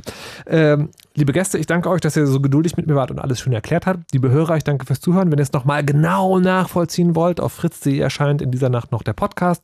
Wenn ich später auch mit Video auf äh, chaosradio.ccc.de. Ansonsten könnt ihr in dem, im nächsten Monat in die Marienstraße 11 zum Chaos Computer Club kommen. Dort gibt es auch ein Chaos Radio, was nicht hier auf Fritz gesendet wird. Da gibt es dann wieder in zwei Monaten eine Sendung. Mein Name ist Max Richter und mir bleibt nur noch eine Sache zu sagen, nee, zwei. Die eine ist, jetzt gibt es gleich äh, Gitarrenmusik mit Jan Schwarzkamp im Nightfly und die andere ist, lasst euch nicht überwachen und macht immer schön eure Backups. Tschüss! You know how all those bad boy rappers claim how much weed they drink and how many 40s they smoke and how many women they've kissed with at the same time. But you see, I'm addicted to something else. It's not about fancy cars or bling bling, unless it's a glitter animation. I've seen more websites than any lousy ass browser. I've clicked more than Douglas Engelbart. I'm as bossy as Bowser. Don't even remember all my email addresses. And I've got more screen names than Sleepy's got mattresses. I need the internet like Whitney Houston needs crack. If you feel the same way, let me see a delicious this track.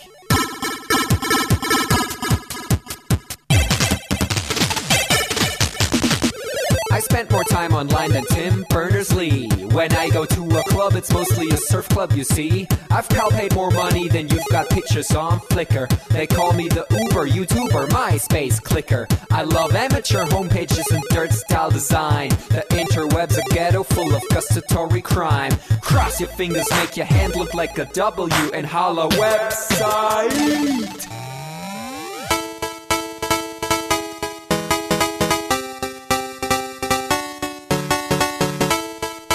My future girlfriend. This is what I sound like. Uh, orders ending, upping it up. Check your birthday, keep on fucking it up. What? All my bitches up in the club. Let me see you shaking it, don't stop. Rub it down, bounce around, wiggle every pound. Get it to the hyper ground. Everybody dance, jump if you like it, this sound. Feel the bass drop, hear the beat pop. What you gon' do? When it's time to take off, climb the rooftop, jump out of your shoe. It goes oohs, oohs, happy face balloons, unfadable pokey tunes, dance moves from shitty cartoons, pretty hot wounds, hungover afternoons. The club's full with the whole sweaty nation. That seems out of the wrong medication. Rave invasion, it's a T-Thing. Moin, Peng, Pum, Chuck, Peng. 1, 2, Polizei, 3, 4, Volunteer, 5, 6, 8, 6, 7, 8, Mitternacht. It's an index finger party.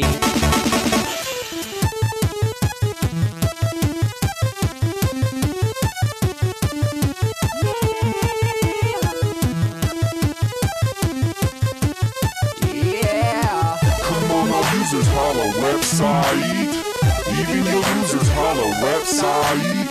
Everybody come on, holla website. Come on, come on, holla website. Really better, expect do labor.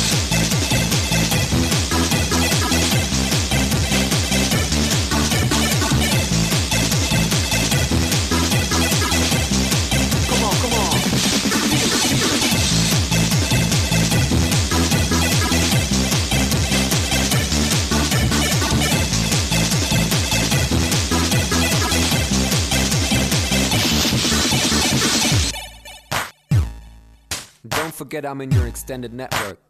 Biatch. Expo 2000. Bäh.